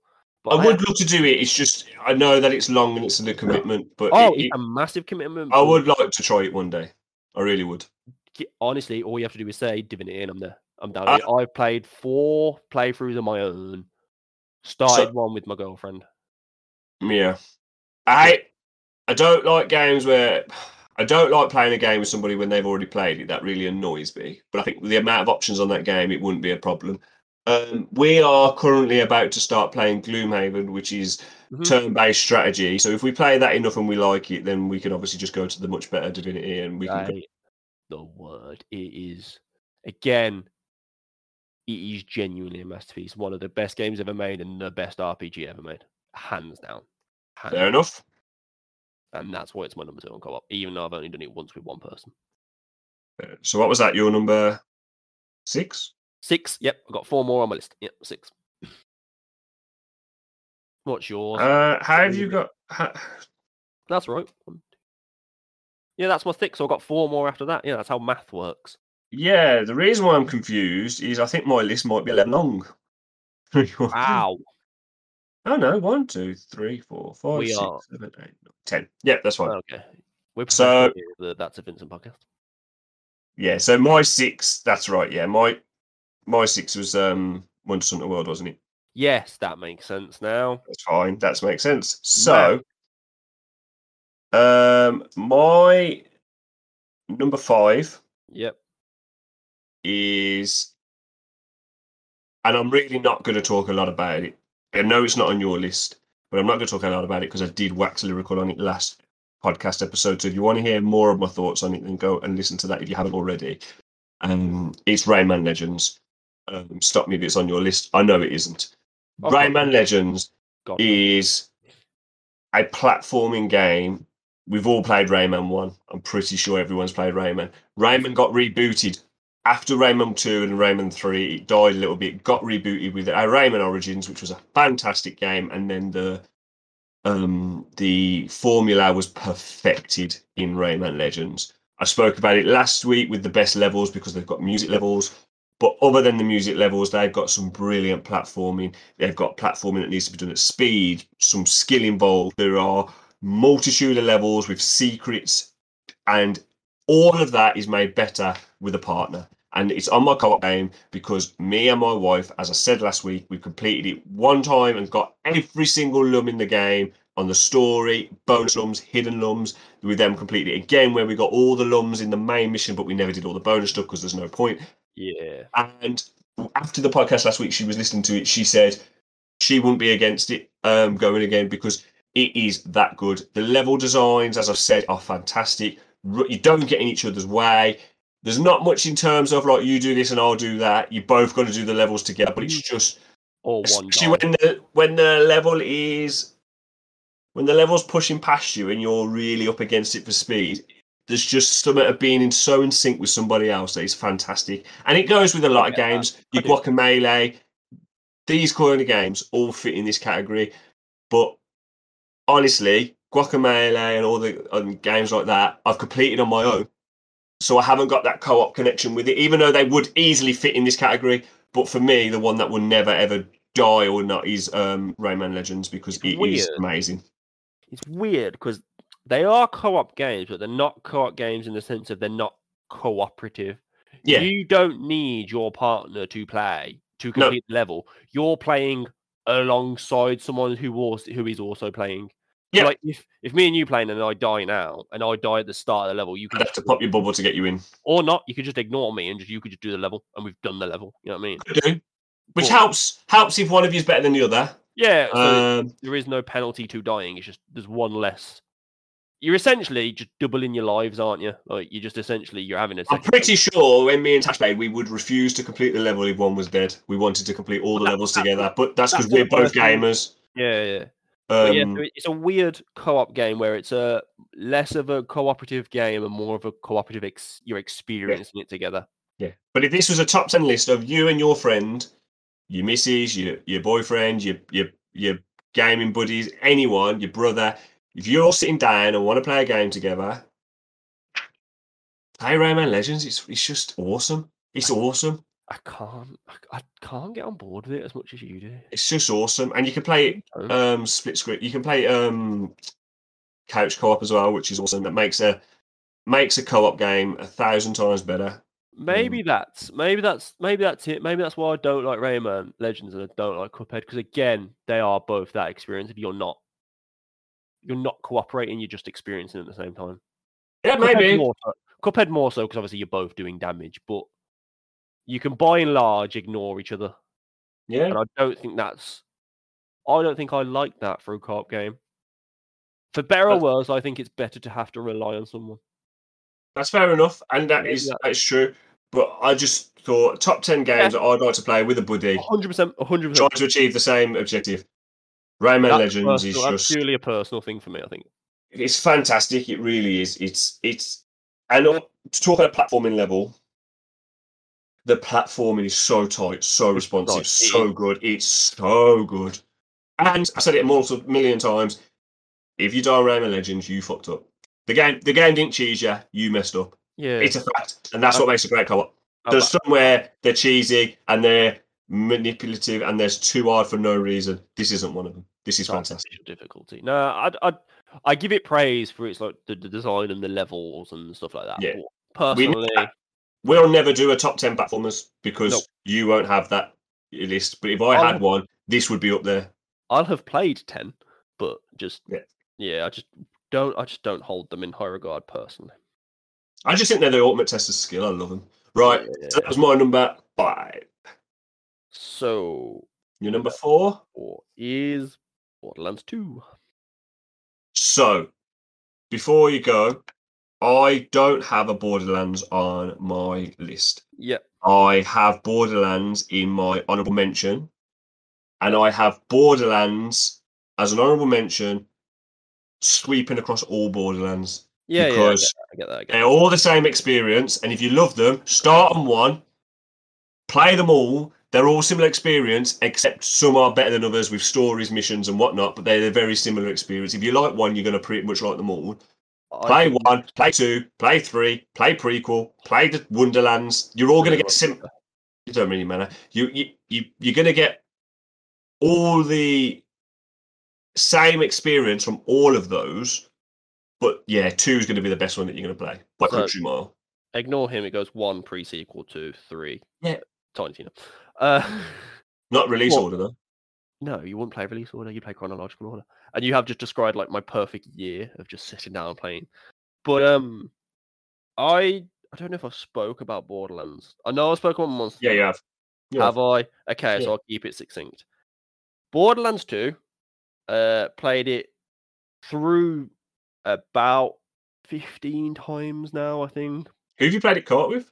I played it caught with a good one of my best friends, Ethan, and one of my most best friends is Brad. Played it two completely different times, and it is.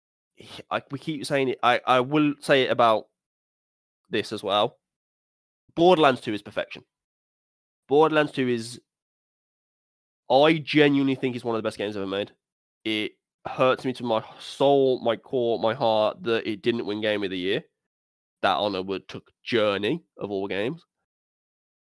Its writing is so good, so tight. One of the best villains of all time, probably the best villain of all time in pure game in terms. Obviously, I know the Joker and stuff is in games, but he's not really a gaming villain. But Handsome Jack is greatest villain of all time, goated. Shooting is so good. It's not like it's not Destiny level, I'll admit, but completely serviceable. Skill trees are fantastic. The loot is on point. Characters, the story's fantastic. There's so much content, and it's so funny. And I know I'm biased because again, favorite game of all time. Literally got it ink like tattooed on me. Have statues of it.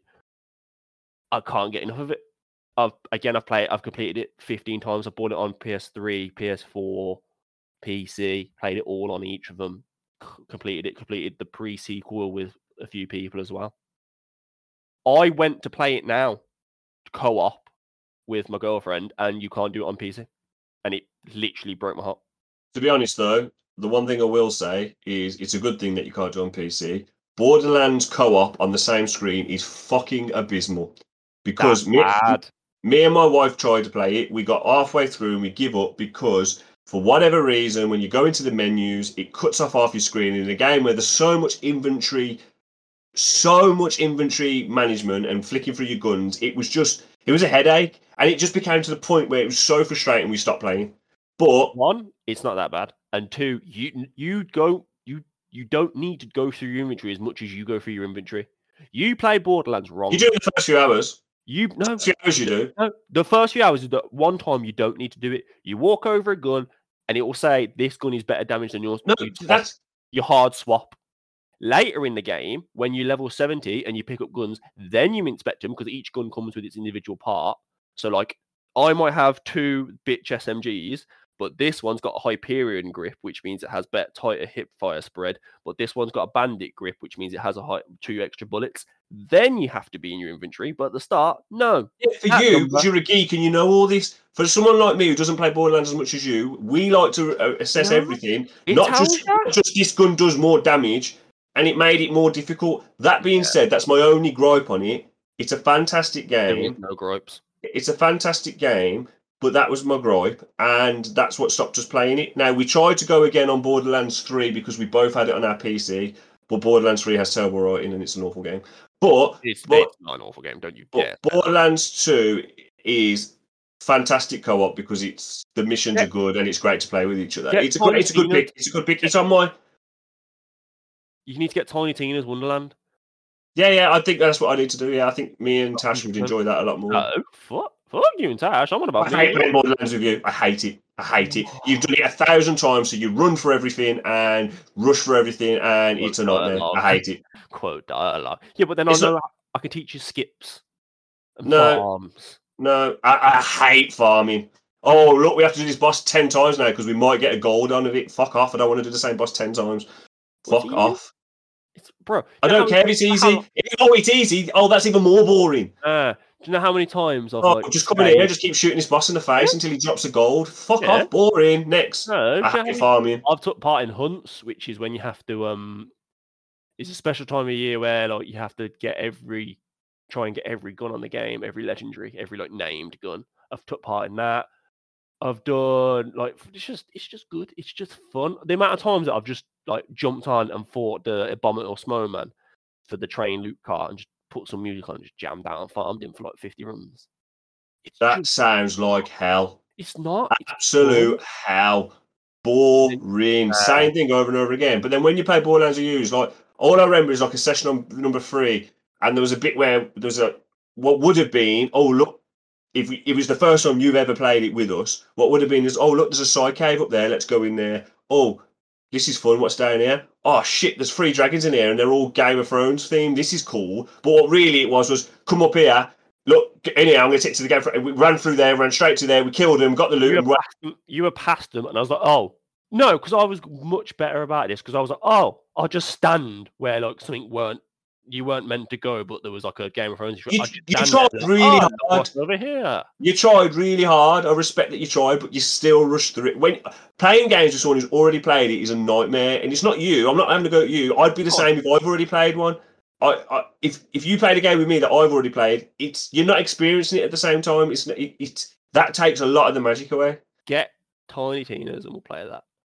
But I, Borderlands I, 2 I thought about Tiny Tina's because the board game references and stuff like that. and the fact it's more fantastical is is, is, is better for me. And it's it's got a lot of good cast and the speed for all in it. and hopefully the um the writing isn't as bad as three because I wanted No. to pull my eyes out the other day on three. Yeah, it is. But no, Borderlands 2 is again perfection in so many ways. Played it co-op with multiple people. Every time was absolute core memories. Wish I could play it through now, co-op with my girlfriend.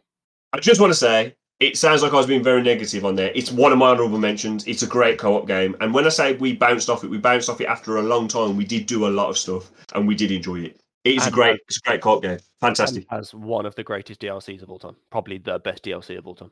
In Tiny Tina's as well. Tiny Tina's Assault on Dragon Keep. Yeah. so good it made its own game. I have that Yeah. on. Um, They PC? come, it, yeah, it come, it, it. Not only was it that good that it spawned its own game, it was that good they released it standalone. yeah, it's good. Yeah, I've got, I've got it on. Um, thingy. We should play. I should play that actually. We should play that. Maybe we'll do that then. Even though you've probably done it a thousand times and you'll rush through it. But anyway, I I'm joking. I'm joking. I'm joking. So that was your number four. Yeah. My number four. What was your biggest criticism of Rayman and the platformers? Uh, that you don't have. There's no like actual. There's no relying on the other person. You cannot throw this at this game, and I could imagine play playing this with someone who doesn't know what they're doing would be infuriating. Playing it with someone who knows what they're doing is infuriating because, and it is fresh in my mind. But this game has caused more arguments, and this might actually sound like a bad thing. This has caused more snips and shouts between me and Tash than any game that we've ever played. And it's and originally when I started this list a week ago, it was Overcooked one and two because I Oh, couldn't okay. separate them. However, I've never played Overcooked one since I played Overcooked two, and me and Tash have just literally this week, off the back of completing Overwatch two, uh, Overcooked two, um, we decided to go back and do Overcooked one again. Mhm.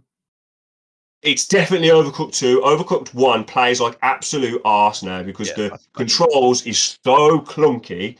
However, Overcooked 2 is fantastic as a co-op. It is the ultimate well, it's not the ultimate because it's not my number one, but it's it is the ultimate co-op game. Yep. Now, if you don't know what Overcooked 2 is, it is you are in a kitchen in all these weird and wonderful scenarios, and you have to cook the recipes like you do on your mobile games, except you're not just clicking on a button. You're running around, you're chopping. Oh, we got a burger. Tash, you put the burger on. I'll chop the meat. There you go. Go and put that on the fryer. She'll go and put it on the fryer and wait for it to cook. I'll chop the lettuce. We have to put it on. Done. Mhm. That sounds quite boring, but then some of the levels are oh, you're on train carts and you put your meat on the fryer, but now you jump onto the other train cart to get the tomato, but now the train carts are moved and now that's going to set on fire. You've got to be good to. If you play this game and only get one star, I can't imagine that would be much fun. You might not be very good at the game as well. But trying to get the three stars, and to be honest, it's not that difficult. We three starred everything. And once you do that, it then unlocks a four star mode. Now that is different gravy. So just to put it to context, level one on Overcooked 2 is somewhat like 80 points for star one, 120 points for star to two stars, 350 points for star three. Level one, fine. It's, it is fine, level one. That same level, once you've completed everything on three stars to get the level four stars, 2,650 points, and it is hard. If you miss one one um, You plate, get all, yeah, you have to get all orders perfect. Imagine. you have to get all orders perfect. But you, I think we, I think last time we played it, we got, we haven't actually done the four star one yet. So what happened is we tried to play Overcooked two again the other week. We were halfway through the game on four stars. Oh, okay. Tried to play it. We were so off sync. We couldn't do it. So we've redone them all three stars. Now we're going back through on the four stars, and we haven't actually completed one level yet um, because we got 38 dishes out the other day, and it still wasn't enough for four stars. And that, that's a lot.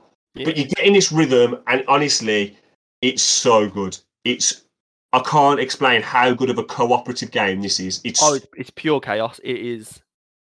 It is pure chaos in the best way because everyone's doing something, but it obviously all ends in one goal. all ends in one goal. You end up shouting at each other in a Oh, fun way. Like, Why are you standing there? I told you to get a meat on. No, oh, you've let it mess up. No, that hasn't got to go on that plate. You st- Oh, it it spirals. just- It spirals. It's oh, the, yeah. the best analogy is you're spinning plates. yeah, yeah, yeah. you're chopping lettuce, you're cooking meat, but you have to take the meat off. But then you also have to wash the dishes because they'll come back after being served dirty. Yeah. It's And- yeah, And if you're playing a mission in a space station, you might have to get the dish out, but then the, the dishwasher, the sink, might be on a different platform that you've got to press a button to get the platform. But if you press that button now, you can't serve the food. Mm.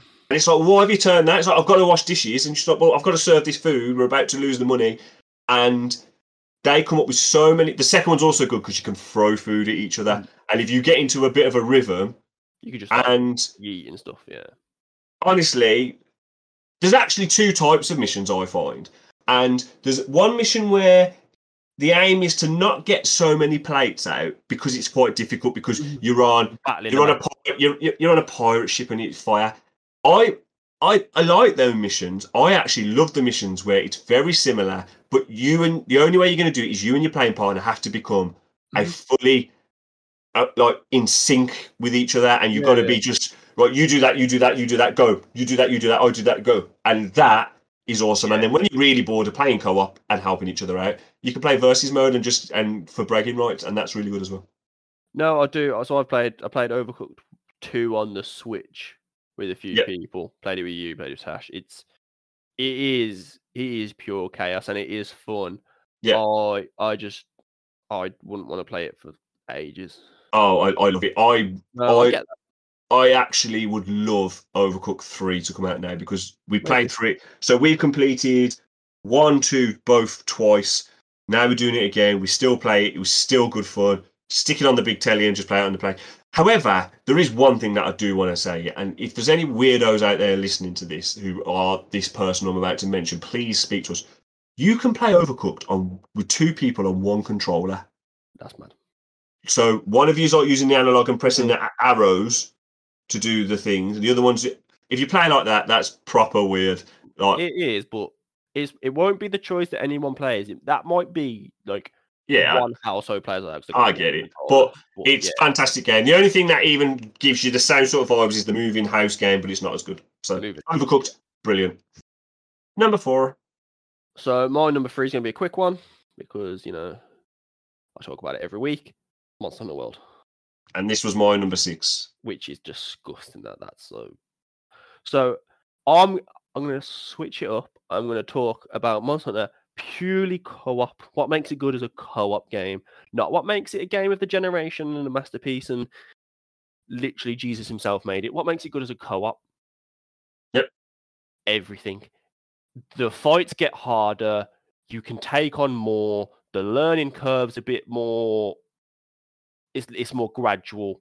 No, there's no better feeling than you and your mate gearing up, Mhm. eating your dinner, getting your weapons. This is the only game I will farm because I like the armor and the Yeah. and you're not waiting for a drop. You're purposely getting the resources. You are sometimes. bits of drops. Yeah, there are bits Yeah. of drops. Um, but the feeling of you two taking down a monster, that you've both been battling for 20 minutes, and he's an absolute monster unit, is fantastic. And I'm guessing that not it's weird. So everything you hate about Borderlands, you might you like about this. The fact that A, I know what I'm on about and I know everything. So you're like, I need this. And I'm like, you need this specific part from this monster to get that. You need this weapon to break this part. Yeah. So I know that, and also that yeah, you do. That's why we wouldn't know that without you. So like, yeah, Yeah. the, the only the literally the only two negatives that I would say about this game is it has a Learning lot curve. of menu, it has a lot of menus for new people. It's a lot of like wall of text. Yeah, it's good learning curve. text and it expresses it. And the getting into a game is a it's not it's it's annoying the first time you do it and you think this is going to be a problem how annoying this is to get into a game even you said it and then as soon as you do it twice you it's like that and it's like Yeah. it's a piece of piss because i'm so explain it so one person has to go into a mission so it's, let's say you're playing two people playing one mission for the first time you both go into the mission you watch the cutscenes one of you backs out the other person then asks for help you join their game you go do that quest Yeah, they could make But- it easier. It's shit. they could but make it easier it, and it they ain't made it going to stop the easier core in- of this game. they made it easier in monster hunter um, rise on the switch Yeah, yeah, yeah, yeah. They, it, it ain't it oh, ain't going to stop the enjoyment game. This game has a hard learning curve, and you don't actually get to know the actual nitty bitty nuances till you play it for a few hours. And it's annoying. this is it's just a bit too fighty for Tash in terms of she hates fighting games. Yeah. But if she could get the nuances and get good at the game, the actual hunting them down, getting all the resources she would love. But oh my god, the, the I have you know it's a good co-op game when you've got stories, and we've got stories aplenty on this game. and we didn't even get to like end game monsters. That's the thing. Like, I've re-downloaded it. Yeah, yeah, and me, we spoke about it. But what I think about this game is fantastic is so there are so there's 14 weapons. Each one of them is so developed that it could be the only weapon in other games. So I've played, I don't know how many hours, 40, 50 hours with you. We've done most of played- the, You played a day, you played a day. yeah. So I don't know how many actually how long it is, but yeah, most of the main story, we're just on the Elder Dragons now. I only ever played one weapon on the game, ever, Yeah. ever. And I've got And- Monster Hunter on my Switch, and I only play that weapon on that as well. And you still haven't fully mastered that weapon, you know what I mean? Yeah, yeah, yeah, So, yeah, like- yeah, yeah. There's, there's still it bits that I do wrong, and I, I think, oh, I just wish I could just do that move a little bit smoother. I'm genuinely serious. You could take any game from Monster Hunter World, Any make weapon. a whole yeah, any weapon, and make any game around that one weapon and its mood, and you'd be set for an entire game. Oh yeah, I've only ever used the, I've only ever used the longsword ever. But so I don't want to use anything else. I, I, I- genuinely No. don't even want to try it for anything else. that's what I like about it. So not only so there's 14 weapons, every one of them is different playstyle, so you'll find one that fits you. But the synergies between those, you could be a a long, you could use a longbow, you could use a longbow, you could use a, a gun lance, or you can use something more defensive orientated. Like, I'm going to go in there, stick to the monster, take the aggro, deal a bit of damage. You do your own thing. You could sit That's at the back, yeah, with a bow gun. That's what helps the co-op. Mm. So you, for example, when we were playing co-op, you would use the one that would stun the enemy, and then I'd use the one that cuts its parts off. So I, Yeah. I'd go for the tail. So to say if you wanted to make um, a monster's armor, you'd need horns. To break horns, you need blunt Mhm. damage. So hammers, shields, stuff like that. The end of an in Sellands deals blunt damage, which breaks. If you want to cut a monster's tail off or pierce its wings, you need a Mhm. sword with a blade. So that's when Yeah. Dan would use a sword. And it's just that interplay. And because it makes the game a little bit easier, harder because monsters have harder health, like higher health values and do more damage. But because there's two of you, You- got time to go off and heal because one can can aggro. further- Yeah, you can get further because it just frees a bit more time. up. You still only have three carts. I don't think I'd like to play on my own. I, I, I Oh, get no. it's a great game, but I just don't think I'd like to play on my own. I love playing this co-op. I think it's amazing. I can't wait for us to get back into it. But yeah, that Yeah, it's is fantastic. It's a great co-op game. We spoke about it many Yeah, a I don't times. want to get romantic about it again. So my number three, again, I'm not going to be speaking about it now because I know for a fact it's on your list and I know it's higher. Uh, my number three is It Takes Two. Um, it offends me that it's only two, but yes, it is on my list. That's my number three. It, that's it's three. I think our list now again converge now. So It Takes Two. I'm not going to talk about it. I'm just going to say Yep. I think is probably the best co-op game I've ever played. We'll talk about it more. It's just not my favorite. Yeah. So my one and two, the next, the last three games I've said Divinity. What was your number three? Monster Hunter Monster World. Hunter. Okay, yeah. So the, my next, my first and second place, the last three I just spoke about, Monster Hunter World, Borderlands 2, and Divinity, are Mhm. all better games. Are games I prefer. Yeah, But the next not the two co-op. games are the best two co-op games I've Okay, so what's your number two? Remnant from the Ashes. Okay. What's your th- What's your three? My three is It Takes Two. Oh yeah, and then what's your so my two is Remnant from Ashes. So yours is number two is Remnant from the Ashes, and your Yep. number one is It takes two. It Takes Two. Okay. So you can't talk about Remnant from the Ashes because that's on my list, but it's not mine. Yeah. And So what's the Takes one we're missing from you? The one we're missing from me is my number two. And Cheers, again, Portal. I've spoke about it before. Portal, Two is- 2. Yeah. Portal 2 is one of the greatest co-op experiences you can ever have with another human being. I do not agree. No. I actually think Portal 2 is the best co-op game you ever made in terms of the best ever. Nope. It's not my favourite Nope. and it's not my favourite experience, but I absolutely love it. It's up there on par with It Takes Two. I Port- can't disagree more with everything you're saying. Portal 2, trying to figure out the puzzles, going through the fantastic story and the and the laughs of the um the script, working it out together, getting through to the end is one of the best games ever made. Portal 2 is in my top 10 best games ever made. Portal 2 is definitely one of the best co-ops, and it's fantastic. So for the listeners out there, because obviously you can't see the video, I am pulling the biggest face on planet Earth now because I cannot disagree with the shite that this man has just said. Portal is is grossly overrated, in my opinion. no, it's not. It's fantastic. It's one of the best games ever made. It's not. It It's really not. And No, I really know is. I'm in the minority for that because people love Portal 2, but I will never understand how that gets. Level right. design is fantastic. The puzzles are great. Working together as a team and having the fun. The, just a little nuance of having the four portals because there's two of you now makes all the puzzles just more complicated, more fun, and it just Yeah. shows that level design is everything. It doesn't have to be. a lot of it uh, ends up in a, quite a lot of open space. Like there's not much in terms to look at, and it just goes to show with good writing from the characters of like the Stephen Merchant character and stuff. Good writing and great level design. Get that in the Yeah, you do. You, know, you, you still get you still get good. um You get the like the glass between the two robots, but the co-op Yeah. you play the two robots, not a shell. Yeah, yeah, but you still get um good writing and stuff with the two. yeah, Yeah, it's amazing, amazing, amazing, amazing, amazing game. It's the fact that you.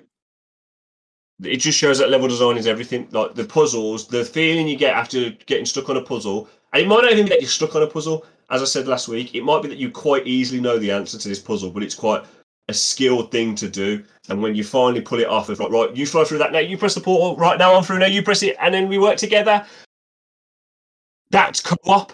That is co-op. You have to work together. You cannot, cannot do Portal 2 co-op and not work together. You cannot do Uh, it. no, no, you, no, you can't. Of course, you can't. But And you can't even alpha game it. Mm-mm.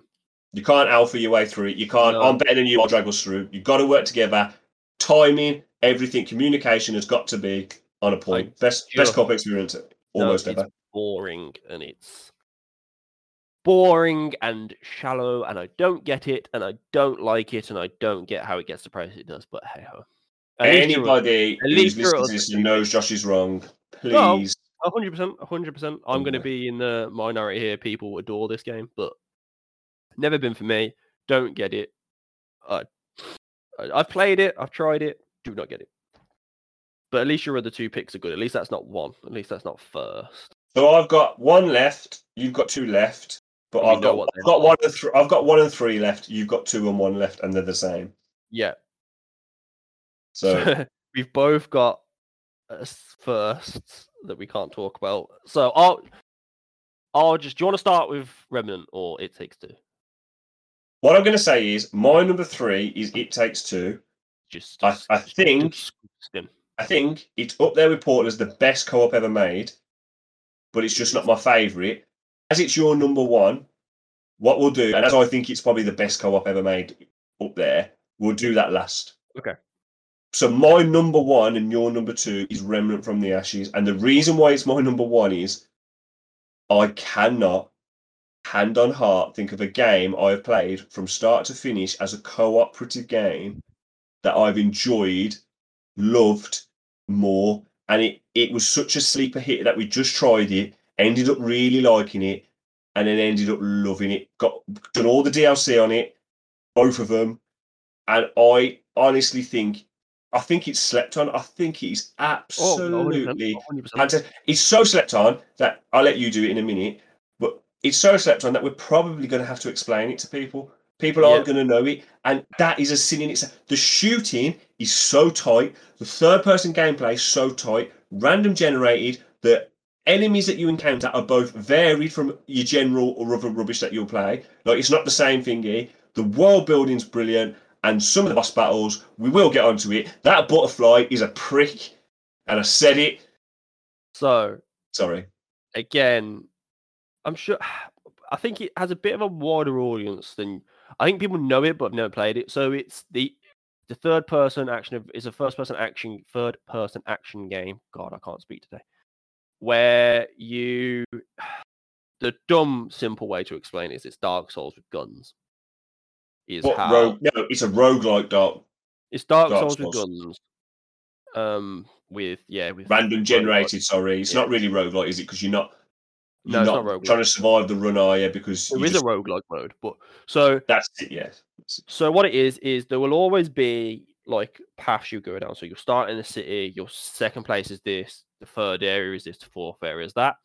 But when you start the game, you'll get rolled a random seed where the let's say there's between start point and boss of that chapter, there'll be like six rooms, and they will all be like random generated. You can get different bosses, a selection of bosses at different areas. So your run will never always be the same as ours. You'll have checkpoints and certain bits that you have to do, but the run up and lead up to that is different.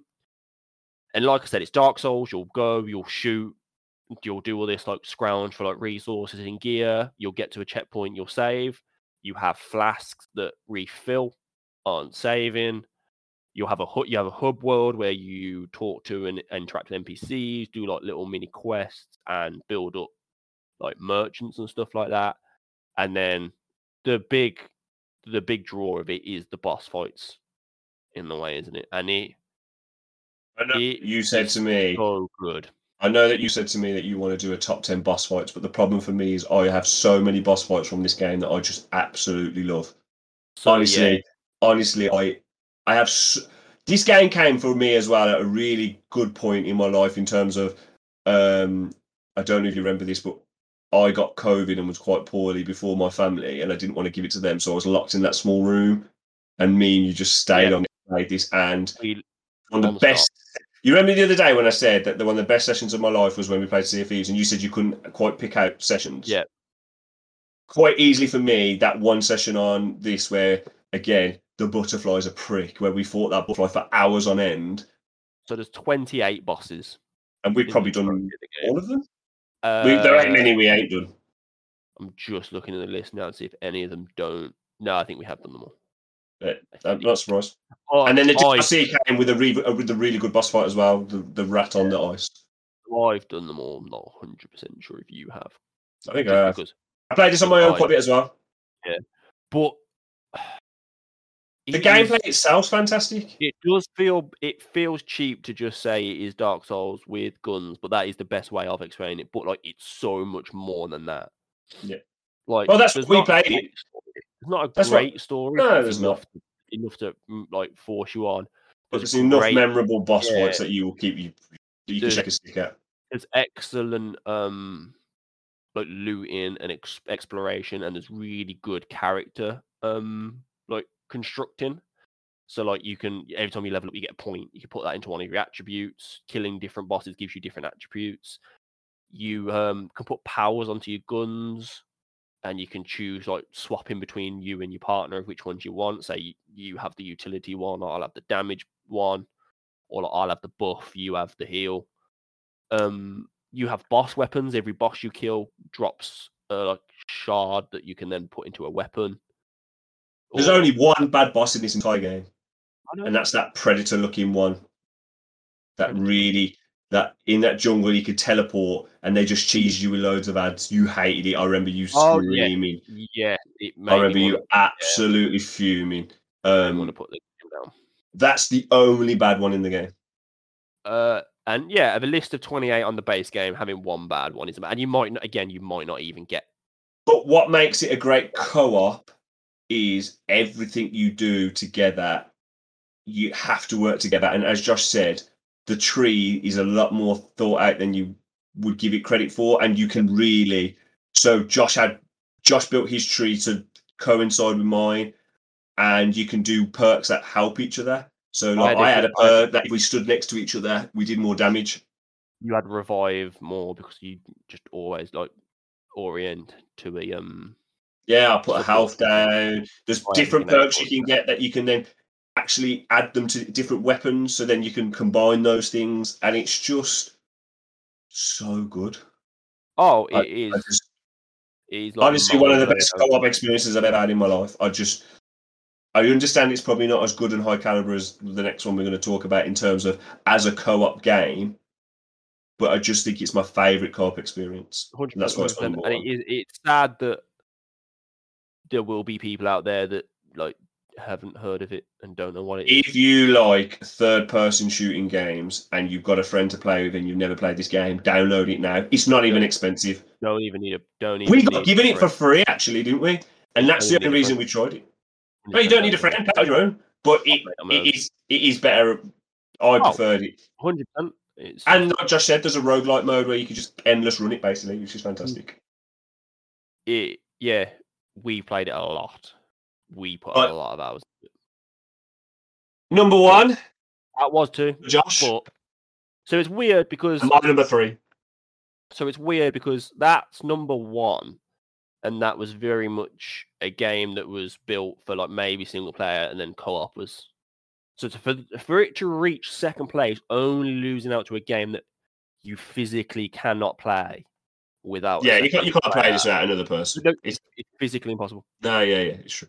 So like so for it to only lose out to a game built from the bottom up to be a co-op experience is a is a big feat. That should say a lot about how good Remnant from the Ashes is. Yeah, I agree. But yeah, Whether it just hit with me, I think we both because we both played it together. It's obviously just hit me and you. Like that's Mm. the thing that's hit us. Whether we are, let us know if if we're if it just didn't hit other people like it did for us. But that that's a game that just hit me and you, didn't it? Got our hooks in Yeah. us and we played it a lot. So my first place is yeah, it's, it takes two. Yeah, It it's a takes two is co-op perfection. a beautiful masterpiece.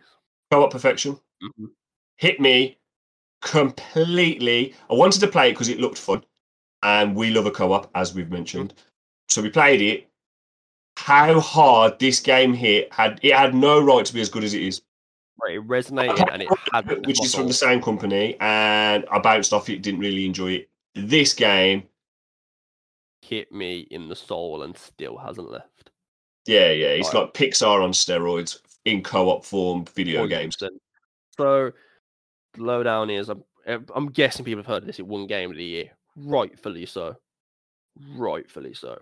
Agreed. Um, so you are a couple. You're a wife and a husband who are getting divorced, and upon telling their daughter that they're getting divorced, she cries on two dolls, and through the power of love, turns you into those dolls, and now you have to rekindle your friendship, your relationship, and fix it back, all whilst trying to get back to your bodies before your daughter starves to death.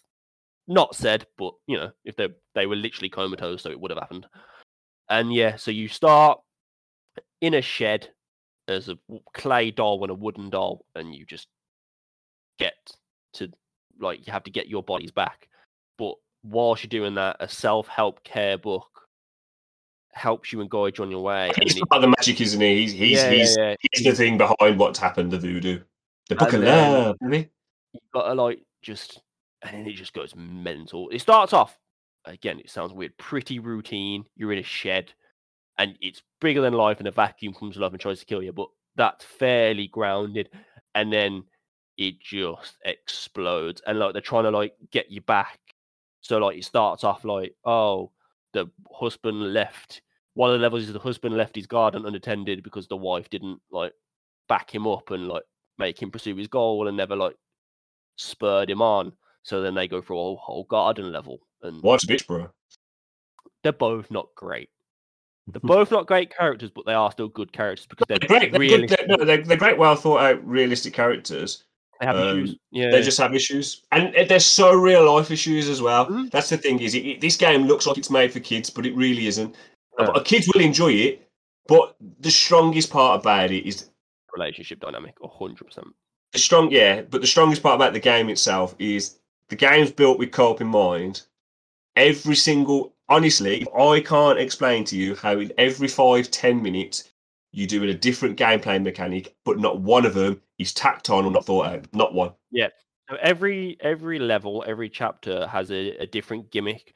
So, for example, the first level is the wife has a hammer, the head of a hammer, and the husband has nails, and he can throw nails into the wall that the wife can swing on. The wife can hit switches with the hammer to help the husband, and Yep. then so then you'll do that for a level, and the second level, scene change, boom, you're in another place, and you have a new power. They're always different, but they always work together. One a level, you have different magnets. You have a north and a south magnet, so you can pull different attractions because that whole level's about attraction. It's got layers. The game's got layers, man. Oh, In a, in a whole bit about rekindling your attraction to each other. yeah. What magnet? one one minute you're you're doing like you can do this so I can swing on it and blah blah blah. The Mhm. next minute you're top down doing a dungeon crawl. I, seriously, they go for, and the next thing you do a side by side beat them up on top of a plane, like like it's Tekken. Pointless, And- squirrel. And I'm not going to get into the story beats because there's. I'm just going to say, I don't want to spoil it. There's a story bit in that game that will make you think, "What the hell am I playing?" But it'll hit you that you will never forget it. And I Mm-hmm. genuinely mean you will never forget it, and it's fantastic. But it's that bad and like it's that good and that like just think there's literally TikToks about it. Like I t- I tell you what I'm going to say, right? And this is the God's honest truth. I tell you what's go- I'm going to say is this game finished, and me, when, when was it game of the year? Two years ago. uh yeah, when- yeah, but yeah, Karen, I love you. me, a 28, maybe 29 year old bloke, playing with his 22 or 23, depending on h- however old he was, brother. Yeah. The game finished To 20 Fin- to 2021. so last year. So mm-hmm. 29 year old bloke and a 23 year old bloke, when it finished and the end thingy, no word of a lie, and you can obviously tell we talk a lot. We both sat there in silence for a second, just contemplating what we just watched We didn't and what we we, didn't thought. we didn't talk for the last I'd say about 15 minutes of that. Yeah, the whole story we never spoke through. We watched the whole thing together, and then when it finished, we still didn't speak. And then we both just was like, "That Yeah. was a fantastic game and experience." We play games to experience the kind of experience that we got playing this game. It's fantastic, and I feel silly putting this as number three, but it's just it's hard to explain. I don't know why. It's just one of them things, but it's So I played it This through so with good. you. I played it through with you, and I played it through with my girlfriend. And both times the exact same thing happened. Did you beat the same person both times? Did you swap No. it? swapped. So the last 15 Smart. minutes, neither of us talked. And I genuinely, uh, God's honest truth, every time I play this now at the end, I genuinely get like emotional. Like it, it hits. It does it hard. I really play this with Tash. I just wish we could. um I might buy it on PlayStation or something. And also, guys, a big shout out is if you want to go and play this now, only Yeah. one of you needs to buy it, and it ain't expensive. No, so you can either buy, you can obviously buy the copy and play co-op. But if you buy the copy online, you can uh, the other person can download a friend's version, and then For they free, play it. Yeah, they, they pay. So we halved the price, didn't we? It didn't even come out expensive. I think we paid. I think we paid a tenner each. It is If you've got someone to play a video game, we've go and play this game because it's amazing, and the, The gameplay is really, really fun. the most unique game I've ever played, and it's the most genuinely beautiful and like, emotional game. And it has resonated with me when I played it the first time. and I haven't ever really stopped thinking about it. And both times I played, it's not even like I played it once and you deal with it because I played it a second time, Mhm. and it still has the exact same effect on me. Oh yeah, and again, I don't like playing this card all the time. But now you got a wife and a kid. It's With with with a kid, it's it's different. It's I don't know what it is. It just it itches so hard. My my wife would love this game. Oh. Um, that's what I'm going to do. I'm going to. We finished Overcooked now, and we was on about trying to download Portal Two again. no. I'm not going to do it. I'm going to get It Takes Two, and we're going to complete that together. In fact, that's when I come off this podcast now. That's what I'm going to go and download in the living room on the big TV. This essentially was the game that I used to get my girlfriend into gaming. This was like one of the first like proper games she'd ever played, and it was seamless. This one game of the year, and it served it because it literally come out swinging and went different. And it, it this is what gaming needs. And I Oh. know we're both hyping this up, but it's seriously I don't that. care. It is. It, it deserves its ten out of ten on Steam. It deserves its game of the year. So I agree. I, I, I, I couldn't so agree. angry if it weren't game of the year. It is. Yeah, it's co-op perfection. It is genuinely heartfelt and a beautiful video game. I'm going to go and download it now. So that I was our top ten. I will have memories with that game for like years to come. I played Oh, yeah, yeah, yeah. You and the second time I played it. Yeah. So That was it. that was our top ten. Now I didn't. I've tried to change up a little bit. I didn't want to just keep dropping in my honourable mentions. I've got a couple that I just want to say now at the end, Mm-hmm. Yeah, yeah, and I'm, I'm not going to talk about them loads. I promise. Um, the first one's really silly. Um, I genuinely think if you both like this thing, if you both like football, if you can do a career mode together, oh yeah, it's buns. it's there's nothing and me and josh have done this on every football game for years we don't do it as much now we don't live on, with each other and the reason being because fifa and pro evo don't know that they're sitting on money make a career mode. You can play online co-op. It's not difficult with like it, you pricks. Mhm. Um, but th- that's amazing. Talking about the transfers you're going to buy, running a club together, amazing. Still got memories of like 2013 when we took Sporting Lisbon to, to We had- topple the we had- world. we had Marcus Braithwaite. Yeah, and then We we brought him- in after we won the world. Yeah, we saw him before Barcelona did. I know, mad. Um, I've mentioned it before. Go back and listen to Story One, Episode One. But Sea of Thieves as a co-op game is brilliant because, especially if you think about it, just, just a just just just a pure thing of sailing your ship. One of you's downstairs can't see where you're going. One's got to stand upstairs to show you where you're going. One's got to read the map to know where you're going. One's got to do the sails, and that's mm-hmm. just moving around the map. That's not even fighting and doing all the treasure Yeah, yeah. co-op perfection. Next one is a bit of a weird one, and I don't recommend the game to everybody. You've got to be in the mood, and you can definitely get old quick. But if you've never played it, the first time you play Phasmophobia as a team of four is an experience that you should experience.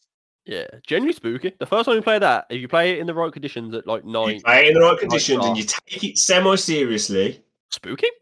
You take it seriously.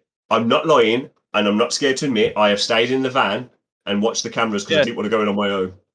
It's horrible, especially when you're whispering to them and they're talking to you and they answer you. Scary game. it loses. Wears off quickly. Yeah, it's when you, it's when you notice what's going on in the background, when you understand like the mechanics of it, and you Yeah, know, yeah. it, it- And there weren't that many ghosts, so once you know like what they're going to do and you've seen them all yeah, and you've seen all the maps, but the first time you play it, Mhm. the first time we played that, not the house, the big old like country house, wood, yeah. horrendously scary, and you had to go upstairs. Yeah, great co-op game you played. And then the other one is I'm not massively into survival sims, just not my jam. But for the time, I jumped on the hype like everybody else, and genuinely, Valheim was a lot of fun oh with yeah, yeah, friends. yeah. Valheim was a lot of fun with friends, and like, if, like you said, if that's your jam, that's perfect. that's your jam. Perfect. You can. There's a lot you could now. I'm not a builder. You can be when you're in the mood, and all I remember is you and my wife gathering the resource and building, and me and Lee got so bored with you guys, we just we just fucked off and had our own adventure, and we went so far. We was honestly in the rivers, and we played our own co-op game inside a co-op game, me and Lee, without you guys, and. Yeah. It- we went on boat. this little island that ended up being a sea monster. Honestly, amazing. I but built yeah. a boat and you just fucked it off and took it with you and went off. Yeah, we did. And Yeah. if you can create your own moments and you can um, play that, then it's yeah, that, it's that- up there. If, if if that's your thing, you're already playing that. And then there's people who I've spoken to today who, who said, "Oh, I hope like the forest is on there." The forest isn't on here, guys, because I've never played it. No, I'm I'm going to play the Forest too. I have downloaded Grounded as well to play for next week. Okay, so Grounded would be incredible as well. those sort of games, they're not really my jam, but I do, I do, um, I I'll do enjoy about- them. Yeah, I'll speak about Grounded next week. But that's it, really. So And I think I think the reason why I love co-op so much is I just love playing with friends. Yeah. It's it's what I game for now. I know that Mhm. sounds like a really old man, but I'm not. I, I just don't sit on my own play games anymore. Really, I just I really struggle to stay on one thing. That's why I'm completing many things. When I'm when I come on and no one's on, I always get a little bit sad, and then I end up going off and doing my own thing or just play Tetris for hours. But I just love gaming with everybody. I just love it. It's it's so fun and co-op. Trying to do one goal together, I think it's brilliant. Really. No, so let us know. We'll put it on our socials. We'll put the list on our socials. Let us know if if anyone um maybe like had like co-op or hadn't played one or like took one of our our options Yep. and tried it. We'd we'd we'd really Oh, I'd, I'd, I would love someone now to tell me that they played It Takes Two or The Remnant. yeah, or something like that and yeah, and discovered it because of Mm. us. I think that's fantastic. And if Um, I, I genuinely as well, if you have a missus or a boyfriend or a significant other or whatever, and they're not necessarily into gaming, you can still play It Takes Two, and Oh, I promise you will both love it. That can be your next Saturday night. Just Yeah. trust us, try it, and let us know. And tell me how wrong Josh is on Portal Two, and that's the last I'm going to say on it. Sure, we'll get that. But that, Um, yeah, so that wraps up for this week.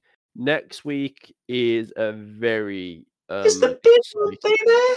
They're very exciting. We are. I'm dubbing it the ABCs of gaming. Nice. Yeah, So yeah, nice. Do you want to explain it quickly? a magical wizard has come and has said you can only keep 26 games and the rest are deleted from history. But there's a rule. You can only keep one game per letter. You've got one lifeline. You're allowed to scrap one letter if you want. And everyone's going to use Q because Q's really shit. Um, you're allowed to scrap one letter if you want and have two of another, but that's your only lifeline. Other than that, other than that, 26 games, one for every letter. You'll have my 26, Josh's 26, and a special guest, Ellis's 26. And we will promise we won't spend 20 minutes on each one. It won't be a seven hour episode. Um, t- so that is, when I thought of that, I was so happy with myself because I think that is so cool. Um, I haven't done my list yet. Should probably get And there's going to be a few clarifications on rules because there's so many the's for T's. And there he is. um, my wife's actually creating her list as she speaks, um, just because she wants to get involved. And when she was like, "Oh, I don't know whether to have Call of Duty or Civilization," I was like, um, "Civilization is actually Sid Meier's Civilization, so that's an S." And then she was like, "Oh, that's fine. Then I'll have that for S." But then when she realizes, actually, no, there's plenty of other S's, Oh yeah. and I was. I'm. I genuinely like my heart shattered into two when it comes to M's. yeah, and um, what's the game that Tash always plays? Don't starve. Don't Starve. So yeah, when she had to pick Don't Starve over some other D's, she wasn't very happy about that as well. Um, Everyone will have one letter at least where it becomes like a Sophie's choice. well, Tash said to me just quickly before we go. Tash was like, "Ah, Dragon Age or Don't Starve," and I was like, "You've got to pick one." She's like, "I'll use that as my double." And then she was like, "Oh, but what about Valorant and Valheim?" And I'm telling you, we went for about eight letters, and she told me she was using a double. So it's going to be hard. So I'm going to sit and make my list this week, and I'm very excited for that episode because every other game gets deleted. It's the rules. So that's next week. So Yep. until then, get on your I've got list. to choose between Ori and Overwatch. I know you do, but that has been mine and I made the rule for that, baby. co-op um, co-ops of all time. Until then, thank you everyone for listening, and we'll see you next time. and well done to Josh for persevering through that illness. Peace out. Bye.